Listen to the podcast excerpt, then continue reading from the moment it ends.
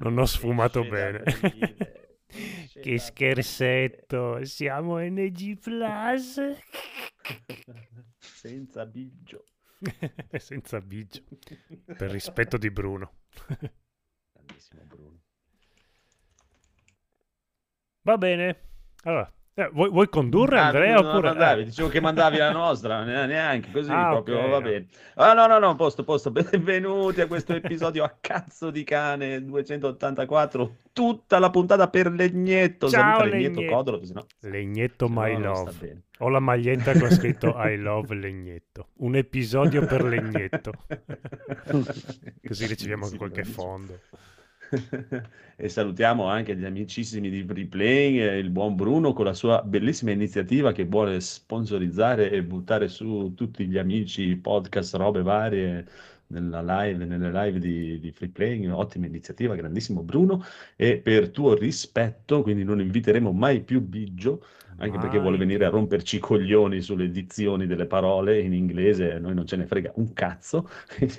zero. E poi massimo rispetto a Bruno, che è una delle pochissime persone che rispetto nell'internet. Lui Bigio, beccati sto engine, beccatelo. Ah, quindi vuole rubare lavoro. Witcher. PC Engine. The Witcher.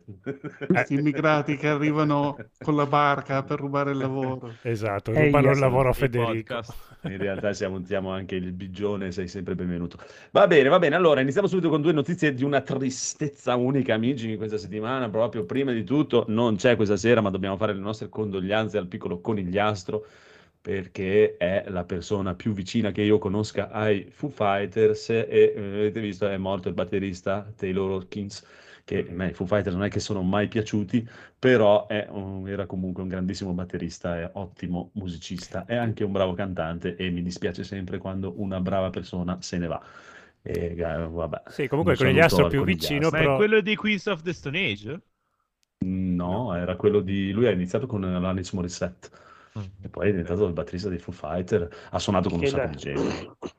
Che la terra gli Però- sia lieve, povero. Eh sì, no, no, cioè, quando un bravo musicista se ne va è sempre un dispiacere. Però il conigliastro più vicino è l'unico coglione che ha preso l'ultimo disco dei Foo Fighters, però sono io che... vabbè, non, è, non è un disco bellissimo, però. Ah. Però ce Ah, l'ho vabbè. io. Buonasera. Buonasera. Ah, Buonasera. Buonasera. buonasera. Ciao. Ciao.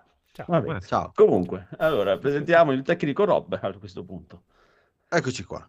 Ale, vai, il nostro super presidente, il Codolo. Ciao, ciao Legnetto. Che, che ruolo Il- ricopre nella tua magione Eh, Legnetto? laserista come me. Ah, eh, madonna, il tuo braccio, il tuo laser destro. No, no, uno ha molta più esperienza di me, anche molto più bravo di me. ok. Comunque, e... dove sono rimasto? Il vero boss, Critz. Buonasera. Ale. Il regista Phoenix. Ciao. Ah, l'irreprensibile Federico. Eccomi qui, ragazzi. Ciao. E il nostro proprietario terriero ormai con 179 ristoranti e 42 hotel. Io fossi nella finanza gli farei un accertamento. Daigono! Eh, vabbè. È già sparito, è arrivata la Sto cercando di far perdere le mie tracce. Dicevo che stava già bruciando tutto. È stato un fumogeno ninja. Stava tutto nel cesso, stava buttando. Va bene, via, va bene. Allora, seconda notizia triste della serata, poi dopo cominciamo sul, sul Con serioso. le barze. eh. Eh, Esatto. Il buon Triple H abbandona il ring. No, no, No. è il più grande cattivo. Definitivamente. Sì, poverino. Cioè, Era già vicino all'abbandono, però mi intristisce il fatto di non poter vedere l'ultimo combattimento di Triple H, il combattimento da Dio, perché poveraccio gli hanno trovato una malattia cardiaca anche molto molto grave che non Aia. gli pompa abbastanza cuo- eh, sangue fuori dal cuore. Gli hanno dovuto mettere un defibrillatore direttamente nel cuore e... Sì, diciamo che detto, prendere eh, botte sul petto non è Eh, ma, proprio ma più che altro è stato bello nell'intervista quando ha spiegato perché era già un po' che mancava la gente si chi- domandava che è successo, cosa è stato, non era venuta fuori la storia che aveva avuto un infarto, ma in realtà non aveva avuto un infarto, gli hanno scoperto sta cosa, l'hanno operato subito. Però è una cosa che gli può venire in qualsiasi momento. E ha detto, non sarebbe proprio bellissimo se io mentre sono sul ring e facciamo uno show e cazzo un altro mi si ferma il cuore e mi parte una scarica del defibrillatore Mm. anche per le mie tre figlie, un cazzo un'altra casa, ho detto, ma forse è meglio che lasciamo Sì, ma stare. basta che a ogni Diciamo chop che- slam segua un equivalente chop slam. Ci vuole un big show là Eh. pronto con la mano. Eh vabbè, eh vabbè. Gran peccato, ma fortunatamente continuerà a fare il suo lavoro dove eccelle meglio, che è il talent scout, che ha un occhio veramente lungo, il ragazzo. Comunque, Vabbè, servono Eh, anche boh. loro. Vabbè, Sì, no, sì, eh, no. approfittiamo per mettere la sigla Gabe, che è tanto che non la sentiamo.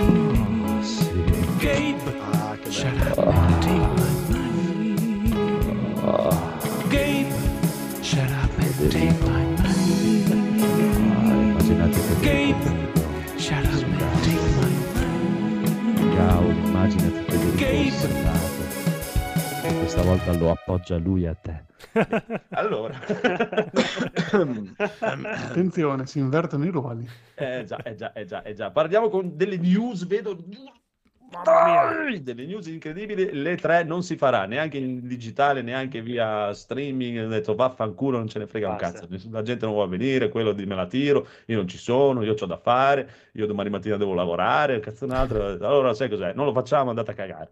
Ok, ma l'anno scorso l'hanno fatto, ma non in presenza, invece quest'anno proprio a zero. Sì, Esatto. sì. Sì, Zero. per- pare che per riorganizzarsi totalmente e rifarla nel 2023 in presenza e in digitale. Mm. Beh, considerando che oramai scorso- il 90% de- degli studi glielo facevano di fronte senza Eh, pagare, infatti, eh, posso detto, andate a cagare. andate- Infatti, cioè, in realtà è che si stanno mh, accordando con il governo americano per costringere gli studi a partecipare e quindi eh, devono aspettare un anno che si, si, si riscano le leggi e cazzi ammazza. Facciamo- la pagare i democrazia giornalisti. americana gli permetta co- di fare Esatto. assolutamente quello che vogliono solo loro. Mm. Quale cosa? Questa che dici che li costringono a partecipare, cioè è una battuta. Sì, sì. No, no, cioè, secondo me è così. Non lo so. Ah, ok. Cioè, io ho sentito Federico che è dietro a Ah, tutta ecco. questa storia. Sì, sì, infatti, Eh, di fronte, cioè, no, no, dovete venire tutti qua, tutti qua, dovete pagare. Ma questo Sì, era un no, tentativo eh. di dare nuovi argomenti a Biggio per eh, criticarci nel suo ultimo intervento di critica verso Sì, le nostre ora- affermazioni false. Mi sembra Ma ora che finisce tutte le puntate, ciao. esatto. Fra, fra qualche anno forse. Peggio degli Yakuza, oggi è il primo aprile, possiamo dire quello che vogliamo. che tanto- Mal che È vada, uno vero, scherzo. ancora per eh, qualche minuto possiamo dire quello che ci pare, ma non Ma che il continueremo. 3 aprile, esatto, Esatto. Comunque, comunque, allora... Ho un eh, no, grandissimo niente, cioè- pisello, volevo dire, Eh. tanto che eravamo... Il senso è che così, cioè quello che ho capito io dall'articolo è che si fermano totalmente proprio per riorganizzarsi totalmente e riprendere, Eh, cambiare le tutto. case, le case maggiori soffrivano un po' le tre perché dovevano presentare titoli magari con Eh, scadenza che non erano pronti. Però le case minori perdono la visibilità perché Ma quando si tu organizzerà sei- qualcosa. Ma noi delle case minori ce ne sbattiamo fa. altamente le palle. Eh, ma no, sono quelli che fanno i giochi più, con più No, cuore. cercare di solito. essere inserite in qualche contesto, tipo Saranno nel- s- nello spettacolo State di, of di Play Mr. o- Dorito, dai. Sì. La- O anche lì, mh, Fest, adesso, eh, esatto, Summer Game Fest ha sostituito praticamente le tre, quindi Eh sì. eh, l'anno lì- scorso non c'è stata storia. Però la fiera, la gaming fiera del videogioco, con tutte le cose più cicciose in, un gio- in, un- in una settimana, Ah, Tra l'altro prima stavo guardando con i bimbi un film che si chiama Rush Hour, Mhm. abbastanza vecchio, con eh, Jackie Caspita. Chan. e- Con Jackie Chan e- E Chris Tucker. Eh, Chris Tucker. Esatto. E a un certo punto tutta la scena finale che è tipo ambientata nel dove fanno le tre, perché proprio fanno vedere da fuori che sarebbe quel, Mhm. Quell'evento, quella sala fiere lì a Los Angeles. Non so come si chiama, insomma, è quello lì, insomma, l'abbiamo visto mille volte nelle tre. Bello, dove, dove c'è anche la canzone di Tom Jones. War. Sì, esatto. Is good for absolutely nothing. Vabbè, comunque, allora, eh, niente, vedremo, vedremo. Comunque, secondo me non cambierà un cazzo perché nel periodo, le settimane di giugno, eh, eh, Xbox farà la sua conferenza, Electronica farà la sua conferenza, eh, quindi Per me la gente a casa non gli cambia un cazzo che ci sia scritto o no E3, ne cambia il logino. Non ci sarà il logino E3 nella schermata di Twitch, ecco cosa cambia. Cambia Però ci saranno lo stesso tutte le, le- le frequenze e via, su tutte le, le Il conferenze. countdown con l'arrivo della conferenza, Sì, che, sì. che dura più della conferenza. delle volte. Se- Ma se io darei abbastanza scontato che, cioè, che alla fine questi eventi qua li, li programmano un anno prima, quindi sono quasi sicuro che alla fine di quegli eventi lì li, sì, li faranno sicuramente, al di là Sì, del, sì. della mancanza delle No, no, ma No. sicuro, sicuro lo fanno. Cioè, non è che Ognuno farà i le suoi. Esatto, farà i tanto- suoi. Esatto, Cazzo, esatto. ci metti a fare tipo una roba alla state of play, cazzo, che ti costa? Fai fare quattro video del cazzo con due presentazioni di giochi del cazzo che non usciranno Sì, mai. però cioè, sono sicuro che magari tipo gli addetti marketing fai di Microsoft, cioè già dall'anno scorso sanno che dovevano arrivare chiaro, con un chiaro. certo tipo di produzione per farla vedere in quel periodo lì. Quindi cioè, sono quasi sicuro che magari una settimana prima, una settimana dopo vai a sapere, magari non si Sì. coprono Ma, ah, ma come anche- durante anche- le tre, che durante le tre c'è talmente perché- tanto buzz. Anche perché ti ripeto, cioè, questi stronzi che fanno i videogiochi che eh, spacciano in giro il coso che anche loro lavorano, dovranno presentare qualcosa, cioè dovrà uscire qualcosa o no? Porca puttana. Cioè, io mi aspetto che presentino qualcosa che fino adesso è proprio... Ma c'è già il The Ring, totale. cosa servono gli altri giochi? Elden Ring Sì, The Ring, basta, siamo a posto. Vabbè, sono già usciti, cioè, bisogna che esce qualcos'altro, eh. ma anche fosse per i primi del prossimo anno dovranno presentare qualcosa. Eh, C'è cioè, Zelda. Non so, porca God miseria. of War, C'era Zelda. Zelda. Ma God of War, eh, cioè, No, l'anno prossimo, parlando di roba Capcom, cioè, non so io. Vabbè. Zelda l'hanno rimandato, e l'altra notizia è quella, Sì, Zelda è vabbè. già stato rimandato l'anno prossimo, quindi non ci Eh, ma, ma non ha una data. Cosa rimandano? Che tanto non ha una No, data. no. Eh, Cioè, no, hanno era rimandato il fatto che, Eh, che non ci sperare proprio Ah, che ok, esca sì. Non è detto. Prima era previsto per novembre di quest'anno, ottobre-novembre. Prima, prima era in previsto primavera.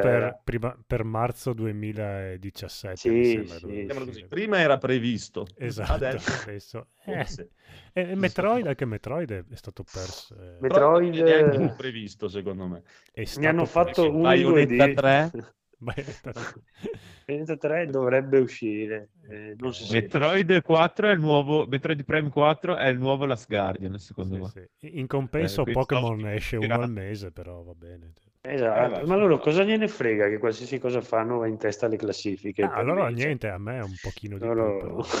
hanno mostrato quello del calcio, te lo fanno, fanno fare tre mesi, è carino.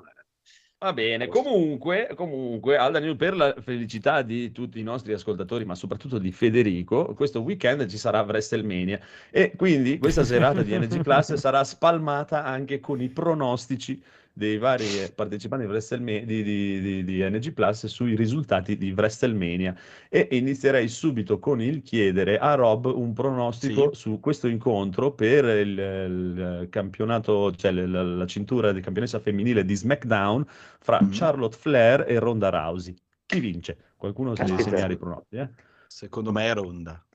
No, Sono d'accordo c'è con te. Bravo. Da volare. Sono d'accordo con il buon Rob. Bravo Rob, mi piace la tua analisi. Grazie. Allora, andiamo avanti con il codolo che voleva par- parlarci della presentazione di PlayStation VR 2. Esatto, perché questo evento di WrestleMania potremmo vederlo col nuovo visore VR2 Oh. presentato, che hanno presentato qualcosa Magari che- non questo, eh, però forse Vrest- questo è il 3 WrestleMania 38, forse WrestleMania 42, probabile. È probabile, sì, insieme a Zelda potremmo vederlo anche col VR. E hanno presentato un VR che alla fine avevamo già visto qualche settimana fa, non so cos'è che hanno presentato di preciso. È un po' più ufficiale. Eh, l'hanno fatto provare comunque. Mi sa che qualcuno l'ha già provato, però eh, usciranno poi più avanti le, le impressioni, mi sa. Mamma mia, che, che- che tristezza mi- sta roba. Vabbè, Se ass- non mi ricordo male, lo facevano provare a porte chiuse agli sviluppatori al- alla Game Developer Conference. Esatto. Non vorrei, non vorrei sbagliarmi, ma Sì, sì, è la GDC. Ma come Ok. tutte, tutte le volte è stato presentato un sacco di tecnologia nuova, alla fine viene presentata lì, eh, addetti al settore, qualcosa, qualcuno della stampa, e poi pian pianino tolgono, da quello che ho capito, le- i veti, diciamo, di pubblicazione, e quindi poi pian pianino escono tutte le informazioni. Mm. c'era già qualche parere molto, molto positivo a quello che avevo Eh, visto io, però, però ho visto pochissimo proprio. Allora, qua dicono schermo 4K HDR. Eh, che non è che ci crediamo però. tantissimo, però così ci No, no, ma scrive. quali sono le specifiche Sì, ufficiali? dai. Ok, allora Cioè, va bene. Sono Poi- ufficiali. Rilevamento dello sguardo. PlayStation 5 come Vabbè, erano specifiche ufficiali anche il fatto che non serviva l'online per GT7, poi abbiamo visto come Eh, infatti, non finire. serve l'online per No, GT7. vabbè, ma queste sono, cioè, sono specifiche che trovi proprio sul sito di PlayStation. Sì, sì, scherzavo. Vabbè, rilevamento dello sguardo, quindi potremo mirare mm. meglio, girare lo sguardo e anche quando incontriamo altri giocatori online, eh, le nostre espressioni solo degli occhi verranno in game rilevate, mostrate. Mm. Ma più che altro, anche se ho capito bene, eh, diciamo che c'è una ottimizzazione del rendering verso quello che tu effettivamente stai guardando. Esatto, Eh, sì, buono. per Esatto, mirare. il campo visivo. No, mettono a più alta risoluzione solo quella porzione che tu Nel, nel stai concentrato. guardando. Esatto. Eh, ci sta, ci sta. È Esatto. molto interessante. Ha, ha delle videocamere esterne. Anche questo qua è molto... Che, che se mi fanno quella cosa che tu puoi switchare per vedere la tua stanza reale. Esatto, nel Quest 2 c'è quella funzione lì ed è molto comoda perché Eh sì. soprattutto quando devi decidere anche la zona di gioco, cioè ti metti già il caschetto, poi tramite le fotocamere vedi intorno, decidi appunto dove fare il, il, diciamo, il cerchio di gioco, dove, dove hai la zona sicura e poi inizi a giocare. E se nel, mo- nel momento in cui sfori, cioè a quel punto lui ti, ti- ti fa vedere che sei fuori e ti fa vedere cosa hai dà intorno. una scossa di Cioè, che- Madonna, 200 pensa che Sei paura. fuori. Sì. È una, no, è una roba che Sei veramente ti fuori. salva, ti salva cioè, le ginocchia dalle vecchiette prese contro gli spigoli. cioè. Sì. È veramente una roba tua. che ti salva. Ah, le vecchiette in quel senso. Per me, Andrea, dovrebbero fare un visore che ti fa vedere te stesso in terza persona. Dopo Madonna, così, nella vita, quindi vedi tutto in terza persona. Una VR. A quel punto non si chiamano- toglie più il casco. Si chiamano droghe. Ah, butti Poi via il c'è- visore, non giochi più. Ma Esatto. quindi scusa, questa VR nuova non ha la telecamerina, ma fa tutto eh, le telecamere integrate sul, sul caschetto, sul visore. Era l'ora, ca- cavolo. No, vabbè, è una, è una novità importante. Sì, perché insomma. servono anche per i controller queste telecamere esterne. Quindi, esterner.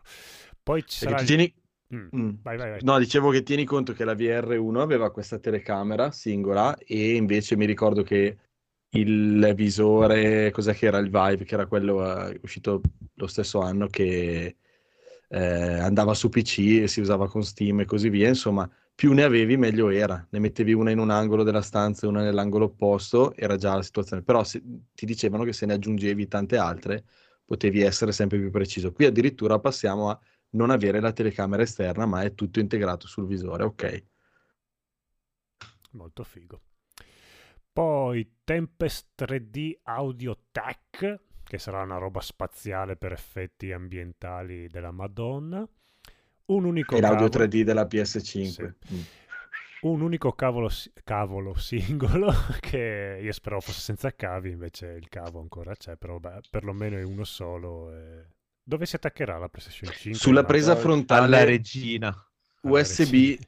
USB-C che c'è davanti alla Ok. PlayStation, quindi è molto molto più comodo del vecchio visore. Con lo scatolino a crocchio esterno. Eh, direi di sì, assolutamente. E poi i controller che sembrano molto fighi, sembrano anche... mm, Io ho provato quelli dell'Oculus 2, può essere quelli che muovi Del le dita. Quest 2. Kukulkan 2. Focus, focus. Hocus Focus eh, ed, erano- ed era figo. Se questi qua sono uguali o anche meglio, sono veramente una figata da usare.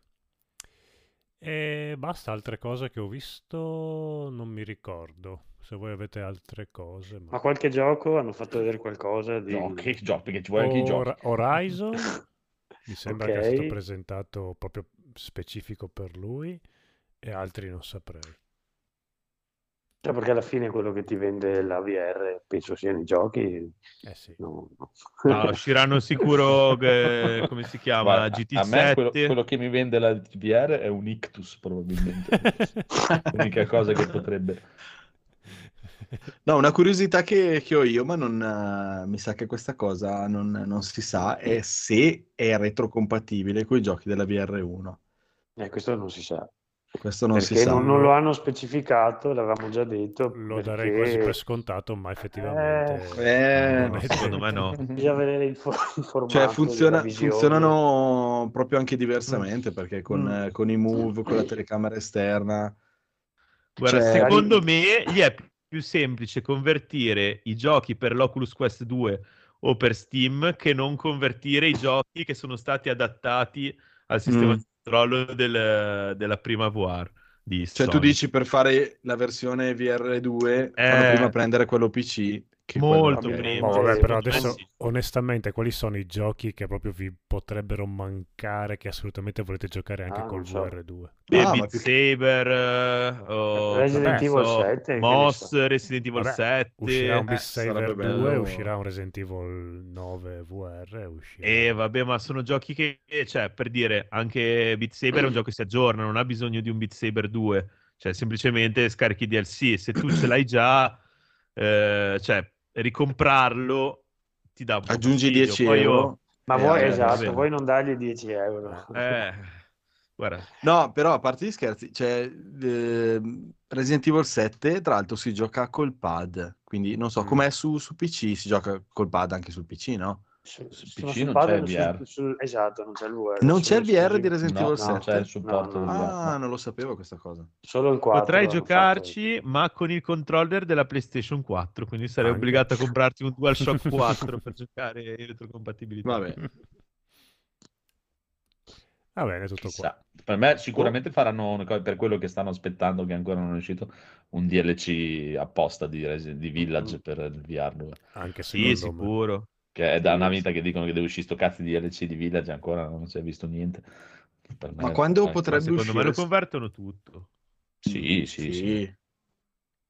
Ma secondo me non manca tanto all'uscita perché l'hanno proprio presentato... Mancano insomma. 36 secondi.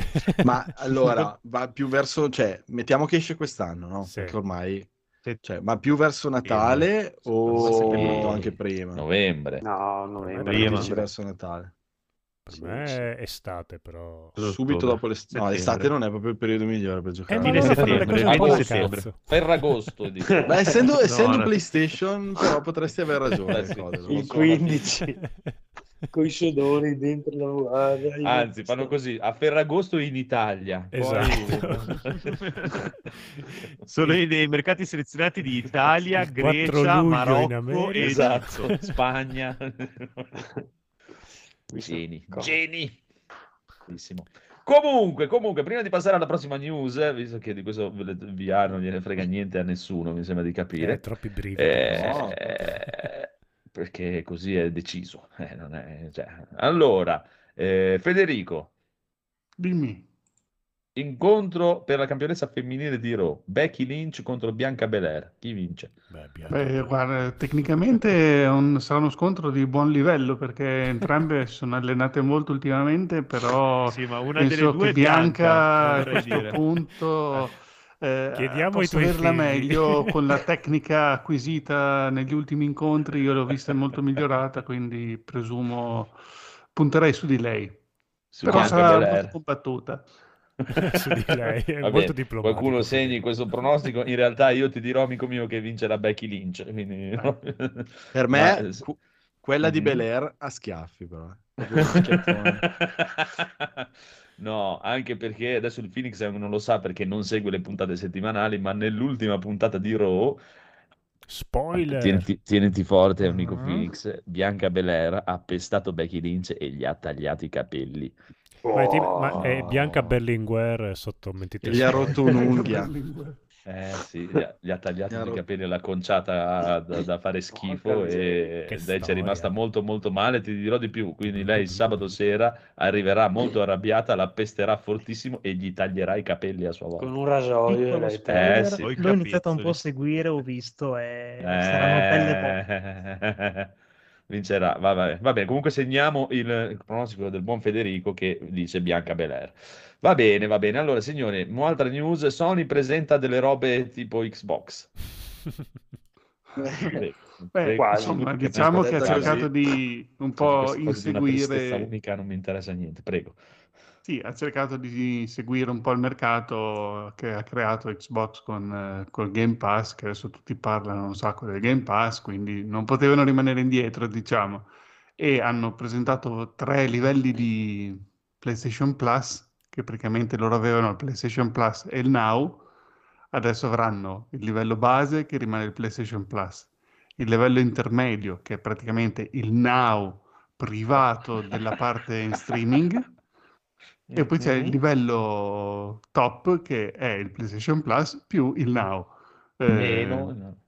No, no, più o meno uguale, però allora ci sono un pochino di problematiche per certi utenti un po' magari non proprio, per esempio se uno aveva il PC tipo de- dice mi voglio giocare The Last of Us, non voglio comprarmi una PlayStation, mi faccio un mese di Now, me lo gioco in streaming eh, o un mese, insomma, mi abbono al Now oppure rimango abbonato al Now per tutto l'anno perché mi piace comunque giocare in streaming, ho una linea della Madonna e non ho, la- non ho intenzione di comprarmi una PlayStation, adesso eh, costerà molto di più perché sei obbligato a farti anche il PlayStation Plus, eh, che cioè, è tutto un pacchetto unico perché per giocare in streaming è solo nel pacchetto quello massimo che costa come Game. Pass.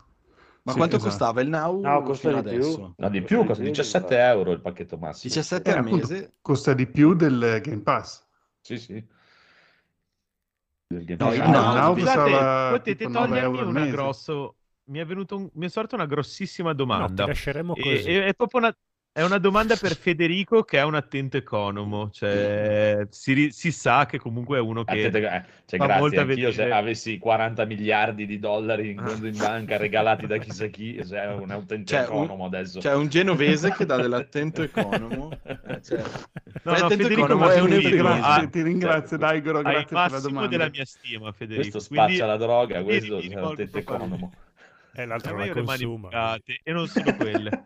Comunque, eh, volevo chiedere, ma ascolta un attimo, ma ehm, la questione, cioè, adesso non è che si può fare qualche gabola comprando tot mesi di now, riscattandoli, convertendoli. E se li trovi, Cioè, sì. Conoscendo Sì, trovi- PlayStation, no, per me no. Se li Te la trovi, buttano al allora. culo tantissimo. Ma si Allora, sa qualcosa di certo a riguardo? Allora, Sì. l'informazione certa è che loro ti convertiranno in automatico i mesi di Now in abbonamento top. Quindi se tu ti abboni al Now eh, fino a fine mh, scadenza dell'abbonamento, dopo avrai l'abbonamento quello top. Però cioè, alla fine è il Now. Eh, ma è quello, Now quello che c'è Plus, scritto in è che piccolino sotto è che loro te lo convertono, ma per un mese. Ah, per un solo un mese? mese? No, no, sto scherzando. No, no, Però no. conoscendo PlayStation non C'è mi Federico che aveva già che tu hai comprato dalla Russia. No, no, io- esatto, allora, io e l'abbonamento ce l'ho fino a ottobre, non ci hanno pensato. Eh, no, no, ma ci hanno pensato, no, c'era scritto questa cosa Sì, qui. sì, Eh, ma non. Però mai magari abbastanza. non, non si potrà fare fino a tre anni come era con l'Xbox, magari ti dicono solo un anno, poi Eh, oh, ciccia. ciccio. Ma Sì. non, non pensano abbastanza da italiani, secondo me. Eh sì, probabilmente... Vedrai che qualcosa viene fuori, ma fino a giugno non, non è attivo il servizio. no. Esatto. Dai ragazzi, qualcosa ci inventiamo, dai, per rubargli delle Dai. dai. Però No, io ho visto, sullo store, ho visto sullo store che tu attualmente al Now ti puoi iscrivere solo per un mese, cioè mese per mese costa mi sembra 10 euro, quindi Mm. non hai... Hanno tolto la, la possibilità di farlo annuale. Eh, Esatto, non hai, non hai abbonamenti annuali nei, nei due o tre siti che ho guardato non li ho trovati. Hanno detto, sennò comunque- bastardi sì, ma non fino a questo punto di farli Eh. per un anno questi poveri disgraziati. Siamo mica stupidi. eh. Siamo mica mona. Però del- dei tire che, che ha detto Federico, eh, i giochi compresi in questo catalogo espanso, solamente i titoli PS4 e PS5 saranno anche streamabili da PC o quant'altro, mentre i titoli retrocompatibili, che non, non si sa ancora che lista ci sarà PS3, PS2, PS1, quelli saranno solo installabili nelle console. Quindi, Mi hanno detto per- che girano no, sorprendentemente no, no, bene. no, non è così. Non è così. Eh sì, guarda che i giochi delle vecchie console non sono streamabili, sono solo installabili. Eh, Attualmente è Come? Now No, è il no, contrario. Io giocavo a Snake Eater. eh, Esatto. Ma quelli Now. PS1 e PS2 li faranno, no, no, cioè, Quello hanno messo- PS2. eh sì, no, no, allora, se c'è scritto che quelli là verranno solo... Li Allora, tolgo. PS1, No, io PS2 penso che abbiano so. detto che si possono anche installare, Eh, sì. mentre un tempo erano solo streamabili, dalla PlayStation 3 in giù era tutto streaming. Mhm. Esatto. perché non esisteva un- un'emulazione ufficiale. Invece, da quello che si è capito, ah, sono state dichiarazioni a riguardo del fatto che saranno installabili Abbiamo perlomeno la PlayStation 1 e. PlayStation 2 è perché evidentemente si sono scaricati gli emulatori da, Sì. da internet e li hanno adattati, e, cioè, non è che ci voleva molto. E, e quindi niente, saranno installabili e gireranno sorprendentemente bene alla faccia di CD Projekt Red, hanno detto, tra l'altro. Chi l'ha detto? Ha detto. Jim Sony. Jim Sony. È bellissimo. Sony e gireranno Ma voi cosa- bene, è bellissimo. Cioè, cosa pensate? de- Perché a me il fatto che loro eh, si trovino adesso a lanciare, perché poi qualcuno mi ha, mi ha chiesto un parere, ne ho, ne ho parlato con un paio di persone, eh, cioè si trovano a lanciare un servizio che apparentemente è praticamente il clone del, del Game Pass, anche se qualche differenza c'è e magari dopo ne parliamo. Eh, cioè, co- cosa vi fa pensare? Che alla fine, perché loro i numeri comunque li avranno, lo sapranno benissimo come vanno le vendite di questo e quest'altro. Quindi a me fa pensare che comunque il fatto che Sony si trovi mh, costretta, mh, cioè nel senso a, a- copiare A un seguire. prodotto, vuol dire che a seguire, che come dicevi tu prima, che questo prodotto quindi sta andando bene. Cioè, mh, comunque i numeri dei- degli abbonati mi sembrano molto alti, si parlava Eh. di mil- Beh. 27 milioni di abbonati, non so, una cosa altissima. Adesso non vorrei sparare un numero No, Eh, però hanno festeggiato i 28 Siccome tante volte ci si chiedeva, ma questa cosa funziona, non funziona, dopo un po' la toglieranno, sembra troppo bella, cioè se Sony si trova...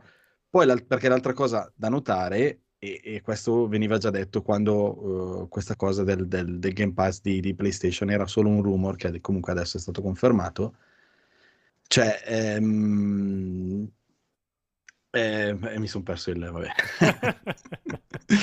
Sa- Sto guardando una schermata, una Eh, schermata insomma, video. dicevano se vogliono fare questa cosa vuol dire che hanno visto che ha un futuro come tipologia di servizio, perché se no non l'avrebbero fatto.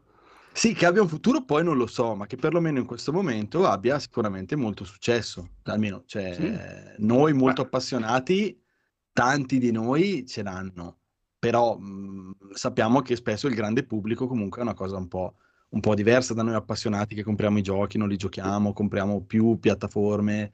eh, Allora, eh, diciamo che fondamentalmente loro avevano già tutta questa roba, no? Eh, perché Ecco, Now bravo, scusami, esisteva, la seconda il cosa che volevo dire era esisteva, proprio eh, hanno cambiato il nome e la mia paura è che vogliono rendere il Now, no, il Plus livello base proprio Una un- merda. Esatto, uno schifo Come proprio il Gold adesso, dai. solo per, go- solo per giocare eh. online e anche già recentemente i giochi si sono abbassate molto la qualità Esatto, sì. dei giochi che, che forniscono. Decisamente. Che tra l'altro erano tre al mese, perché ce n'erano due PlayStation 4 e uno PlayStation 5. Adesso dicono in tutti i comunicati, scritto due giochi, saranno due. Quindi il terzo E- gioco sarà rimosso. E poi, tra l'altro, cioè, spero che almeno siano giochi PlayStation 4 a questo punto, perché uno che ha la PlayStation 4 dopo dice io non ho più motivi per fare l'abbonamento base perché appunto la seconda cosa che ho pensato è il- quello intermedio, ok, hai tutto il tuo catalogo PlayStation eh, 4, PlayStation 5 e hanno fatto una lista di sei giochi, mi pare che sono abbastanza appetibili perché c'è Returnal, miseria, Death Stranding. catalogo questo PlayStation 4 e PlayStation 5 sei giochi. Esatto. Miseria. No, hanno sei giochi che inseriranno al lancio, quindi insomma, Uh. e sono giochi che attirano perché sono tutti quei giochi PlayStation 5 di cui si è sentito parlare un sacco e, insomma, eh, adesso non sono nel now e quindi insomma sarebbero tanta roba avere È una sorta giochi. di aggiunta alla Plus Collection che era uscita con la Esatto, PlayStation sì. 5. E, e- e questo è il pacchetto, quello diciamo che tutti vorrebbero fare, secondo me, e che è prezzato molto alto perché è proprio, cambia, cioè l'annuale cambia di 20 euro di differenza con quello top eh, che ha anche lo streaming, che fondamentalmente Allora, è il un Plus- di più, però Plus insomma... poi, scusa, poi ci sono modi di, di- di pagarlo anche meno spesso sullo store, perché lo- ogni tanto Sì, lo sì, mettevano in certo. sconto a 45, però diciamo l'annuale, che è la forma dove lo paghi di meno, Plus è 60 e questo lo sappiamo tutti. Esatto. Il eh, livello dopo passa a 100, quindi 100. 40 in più, e quello poi super 20. 120 e, e secondo me è volutissimo, nel senso Eh, che certo, certo. tu vedi quei Loro 20 e dici, ma dai, fatti, eh, fai ne pago 20, dai, 100 fatto 30 facciamo 31, come Esatto, si proprio fatto 100 facciamo 120. Però da Eh, 60 a 100 non, non- non è eh, poco, un- però eh, se i giochi che ci sono dentro ne vale la pena, 40 euro non... Ma non vi pare un po' scorretto parlare di tutto questo senza il conigliastro? Scusate se ve lo dico. No, Eh, ma lui, suoi, a lui vuole supportare gli sviluppatori, anche questo, anche se è Sony, non è che lui è un sonaro, lui dice no, io non faccio questo abbonamento, mi compro i giochi singoli a 80 euro l'uno perché sono Eh, con gli altri. te lo che vietano, compri lo stesso perché se esce della Us 3 non te lo mettono lì, quindi Eh, lo Eh, appunto, e l'altro grosso elefante nella stanza, loro hanno specificato, noi non daremo mai i giochi first, first party al day one. E secondo me in Eh, questo non ha hanno detto, ragione. Non ha detto mai, non ha detto mai. hanno perché quello che ho ragione. letto- Quello che ho perché- letto io, Jim, cioè Jim Ryan, che io continuo sempre a, a non capire in certe sue dichiarazioni, però lui ha detto in questo momento è, è così, eh, non li mettiamo, però è anche un mercato che si muove velocemente, cambia velocemente, quindi per dire che Ah, ok. Eh, Io ho letto solo il titolo della notizia. Secondo me loro ha vanno- detto tipo che non è sostenibile attualmente. Cioè, secondo non è loro sostenibile vanno, per i vanno- costi che hanno i AAA adesso. Sì, eh, dei un passettino per possiamo, volta. eh. Senza dubbio è un passo gro- più grosso per loro di quello di Microsoft perché comunque lo sappiamo tutti le esclusive Ma di PlayStation infatti sono più... tradotto è aspettiamo di vedere cosa fa Microsoft Eh, esatto. dopo, dopo agiamo di Esatto. conseguenza. Li Ma Poi guarda- nell'intervis- nell'intervista che ha rilasciato ha anche detto che secondo lui gli abbonamenti eh, non sono tanto il futuro dei giochi e io qui non lo capisco perché stai per lanciare, cioè stai rinominando un abbonamento che hai già per generare un po' di pubblicità di modo che la gente ne parla e si iscrive e stai dicendo secondo me gli abbonamenti non sono il futuro ma il futuro dei giochi è più incentrato sui Beh, live fa. E infatti qua- senso, infatti, perché lui ha detto cioè, gli abbonamenti non sono il futuro dei videogiochi ma voi siete psicopatici e volete pagarci un abbonamento per forza noi ve lo diamo non c'è problema Eh, No, ma lui a livello comunicativo boh, mi, mi lascia sempre molti Perché probabilmente per loro non cioè. è molto sostenibile. Ma Cioè, posso dire un attimino come la penso? Cioè, penso che sia un ragionamento proprio abbastanza, abbastanza un attimino ponderato. Cioè, s- siccome nel cinema esistono dei blockbuster che trainano tutto quello che è il mercato e il media e quindi per dire tengono in vita i cinema fisici Mm. cioè nel momento in cui smettono di esserci eh, il- l'intro- gli introiti e il flusso di denaro che genera i, i AAA come li consideravamo fino al di là del, del nostro gusto personale però scomparissero i AAA Mm. E tutto si normalizzasse a un doppia A, che oramai sono gli indie, gli indie pompati e i doppia A sono sempre più difficilmente distinguibili perché oggettivamente alla fine poi Eh, sono hanno lo stesso giochi. Chiamerebbero AAA i doppia A. esatto Eh, però, però secondo me ah, perderebbe appeal proprio tutto il, il medium cioè Gua- allora, finché c'è gente come il conigliastro che va a vedere, altrimenti ci arrabbiamo perché è così per curiosità, Ma- ma- è ovvio che continueranno a fare... Ma anche perché cioè, se, se è una cosa che ha successo un cazzo un altro e la gente eh, per di- veramente, cioè, per dire, ha ragione Microsoft e tutti puntano su quella cosa lì, secondo, quanto ci mette Federico, secondo te, a fare l'abbonamento PlayStation e scoprire che dopo sei mesi The Last of Us 3 lo mettono nell'abbonamento e Federico, secondo te, compra The Last of Us 3? No. Vabbè, una volta che sai la È quella la grande domanda. aggiunta, eh, Cioè, Lo avendo comprano questa differenza. Esatto, perché adesso secondo me lo Plus- comprano lo stesso Chi, chi lo compra e chi non fa l'abbonamento che avrebbe comunque No. comprato il gioco. No, La domanda- no. la domanda che facevo me io fanno è- l'abbonamento e lo comprano anche. No, no. Perché sì, perché ci sono prima. dei giochi Eh. talmente grossi che lo devi giocare quando esce. Perché Ma si va crea un buzz tale cioè, intorno al gioco che tu inizi sei a dover obbligato. pagare 20 a- euro di abbonamento al mese più magari uno o due esclusive al mese da 80 euro l'una col cazzo che lo compri. No, ma quindi, eh, cioè, ehm, Andrea, devi Vabbè, considerare se che siete comunque... poveri non è colpa mia, abbi No. pazienza, ma cioè, non è che... cioè, ma non lo, non lo compri, dai. non Ma lo tu compri. devi No, considerare che il mercato non siamo noi, il mercato è gente come mio cognato che si compra FIFA, Call of che Duty e a Gran parte quello, Turismo. che quello c'è lo so, l'ho sempre e poi, eh, Sto- la no. gente che si sogna che della Stovaz vende la console console, ma non Ma non fa neanche l'abbonamento queste persone. No, no, non fa neanche l'abbonamento, ma non sa neanche che esista. Quando gli ho Ma non, detto non hanno che neanche il Plus, PlayStation non Now, magari così. neanche i giochi al, Sì, PlayStation mese. Plus lo fa per giocare online a FIFA, Call of Duty, Va bene, ma comunque, oh, sì, quindi, no, c'è quindi questo cosa mi stai dicendo? Plus, Che, non lo sa. cioè, i Però soldi quelli che ci sono AAA e li vendono a sostenere... 80 euro. Esatto.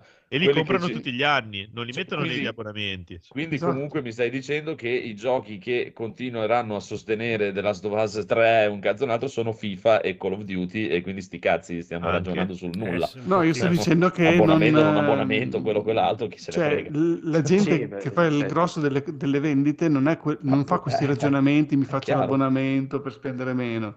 Dici, Evidentemente non ragionano Io già, neanche eh, se per comprano dire- FIFA tutti gli anni. Cioè, eh, già che ti dico, cioè, lavoro con gente che è considerata la, la gente media, di gente che non si informa, non guarda tutto, un cazzo un altro, però ultimamente invece con un piccolo passaparola, appena c'è due cazzate, due altre, eh, fra il fatto anche che non si trovano un cazzo, è tutta gente che erano tutti utenti PlayStation che con la nuova generazione sono passati a Series X perché sono riusciti a trovarla e perché hanno scoperto di questo abbonamento e hanno l'abbonamento e non comprano i giochi. Anche sì. Tutti i Eh, media il che mercato presto a cambiare, eh. così. È quello, Eh, è sì. quello che deciderà un Ah, domani. questa Se è i la mia- da 80 euro non li vendono più come prima, è chiaro che non avranno più il budget per farli. Se E invece sono continuano finiti a tutti a giocare a prima, FIFA e a Fortnite Ma- con ma probabilmente-. Cioè, FIFA c'è nell'abbonamento di, di cosa? Eh? Ti fai l'abbonamento No, con ma, l'IE ma Fortnite ci e- giocano cioè, perché è gratis. Non hai bisogno di eh, ci giocano i ragazzini perché è gratis. eh. eh, ma non ci giocano Eh. gratis perché i ragazzini vogliono il, il costumino. eh. Sì, però inizi Ah, così, diciamo. Ah, inizi inizi, così, sì, sì, inizi non hai il prezzo. droga. No, la Sì, cosa no, che ma anche eh, quello, cioè guarda, i ragazzini ci sono, ce n'è anche uno adesso, è arrivato il Michelino, il coso, loro giocano a Fortnite e giocano a Call of Duty, ma alle cose, come si chiamano? Warzone, Warzone. Quello- Esatto, quello non lo comprano neanche l'altro Call of Duty. certo. No, quello che volevo dire io è, mentre l'impressione è che ho, mentre su Xbox, come, e, e tu me lo confermi adesso dicendomi questa cosa, che tu conosci queste persone, Sì, sì, cioè, Cioè, almeno nel mondo puoi dire, una volta tu cosa. i giochi li compravi e basta. Mhm. Dopo eh, sono nati questi abbonamenti, questo, questo pass dove tu sostanzialmente li noleggi da un catalogo che decidono loro, molto ampio perché Chiaro. ci sono, ci sono dentro tanti giochi. Però diciamo che se tu oggi hai Xbox, sapendo che tutte le loro esclusive, comunque meno numerose, meno importanti e meno vendute di quelle di, di- di PlayStation, anche solo per numero di Sì, console, sì, ci sta, ci sta, quindi chiaro. per quello che dicevo Sony farebbe un passo molto più, più grosso e quindi ci stanno un attimino attenti.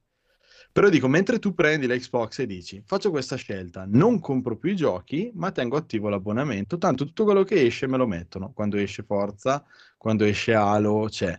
Su PlayStation tu questa cosa non la puoi fare, perché loro hanno già detto, al momento, quindi la domanda che mi faccio io è, chi comprerà i giochi continuerà a comprarli, chi fa solo l'abbonamento gioca solo di quello che mettono, ma c'è qualcuno che li farà tutti e due perché Sì. Comincia Vabbè, a diventare vabbè, sì, un ma po', c'è- comincia beh, a diventare un po' costosa sì, la dai. cosa, nel senso Ma che bisogna, qualcuno bisogna sarà- anche quantificare perché tu puoi avere l'abbonamento e ti compri quel uno o due giochi all'anno che non Sì, puoi resistere. Sì, no, ma quello sì, dai, Cioè, se uno dice no, ogni meno, mese compro me due giochi, meno. cioè, Però l'altra domanda che viene dopo è, e già qui secondo me questi giochi che danno col plus e col gold comunque ti condizionano quando devi andare sullo store a comprare una cosa perché dici, cacchio magari la mettono il prossimo mese eh, e, non, e non ti compensano de- de- diciamo dei giochi che regalano che tu hai già. Cioè la domanda è, Eh. sapendo che poi dopo e capendo se poi c'è un meccanismo, qualcuno, non so se eri tu Federico, cosa faceva il parallelismo con i film della Disney che poi finiscono nel Plus, Disney Plus. Cioè, sapendo che comunque loro non li mettono al lancio, ma dopo tot li mettono, eh, cosa faranno? Aspetteranno due o tre mesi, come fanno per esempio quelli che non vanno al cinema perché tanto il film poi finisce su Disney Plus. Eh, Cioè, eh, esce però Last of non Us è la 3. stessa- però non è la stessa esperienza, nel senso un film, se tu dici "Ah, io voglio vederlo al cinema, infatti è un'altra fatto io cosa. al cinema è un'altra esperienza, sul videogioco è proprio uguale. Il videogioco è uguale. Ancora di più eh, dici tanto vale aspettare. Poi Sì, considera che la maggior parte dei Sì, first party sono Però devi esperienze attendere. single player, Però, e anche a proposito di tanto. questa cosa, se ci fate caso, Sony ha fatto le ultime acquisizioni tutte per eh, le società che sono esperte in giochi online, tipo anche Destiny, così che Eh. se tu lo metti in un servizio di abbonamento, tu devi essere abbonato subito, cioè giocarci subito, perché se dopo ci giochi Beh, dopo sai sei che mesi bello andare magari. al negozio, tirare fuori il 100 euro, cioè, ma non come Sbattere in faccia al commesso. Che non compri Ah. negozio sono anni, cavolo. Ormai Amazon. madonna, io non- chi- Cos'è? Fare boh, frusciare la banconota su compro un banco. videogioco in un negozio dal 2009. Mamma, mamma. Avevo i capelli forse. Madonna. Vabbè, ma questo confermerebbe quello che ha detto Ryan sul fatto che lui crede nei live service, il fatto che si sono comprati i Bungie, eh, cioè le due cose tornano. Poi gli andrà bene, non gli andrà bene, i numeri loro li sanno. Però Vedremo, vedremo, dai. a me, cioè non lo so. Perché da un Eh, lato sì, ci sono dei giochi che continuano a aggiornare, fa- a parte che escono che mancano metà delle cose, dopo questa cosa del live service più delle volte è questo il- la cosa, non è solo l'aggiornamento continuo e loro vorrebbero che tu per anni Sì, ti giochi sempre, le microtransazioni. giochi sempre lo stesso gioco e che continuano a giocare, cioè perché sulla carta è un bene, dici c'è un gioco e continuano a aggiornarlo, bene, cioè tu giocatore, però loro vorrebbero che tu stai sempre, giochi su quello, ci passi 400.000 ore e perché hanno aggiunto quella cosina e poi prendono la scusa per lanciarli mezzi, mezzi finiti. Però fortunatamente, in mezzo a tutte queste preoccupazioni, ci sono delle uscite come quella di Elden Ring che comunque ti dimostrano che possono uscire ancora dei giochi fatti alla vecchia, tra virgolette, e, e che hanno comunque un grande, un grande successo e quindi non è che adesso tutti si mettono a fare i giochi live service. eh. Ma è perché sono giapponesi e non sono tecnologici come quelli di Polyphony, se no sarebbe così anche Elden Ring. Perché sono giapponesi, l'internet lo conoscono solo quelli di Ma GT. infatti di Elden Ring uscirà la International Edition eh, l'anno prossimo. eh. Già, prima lo, lo localizzano e poi tra un annetto e mezzo esce International.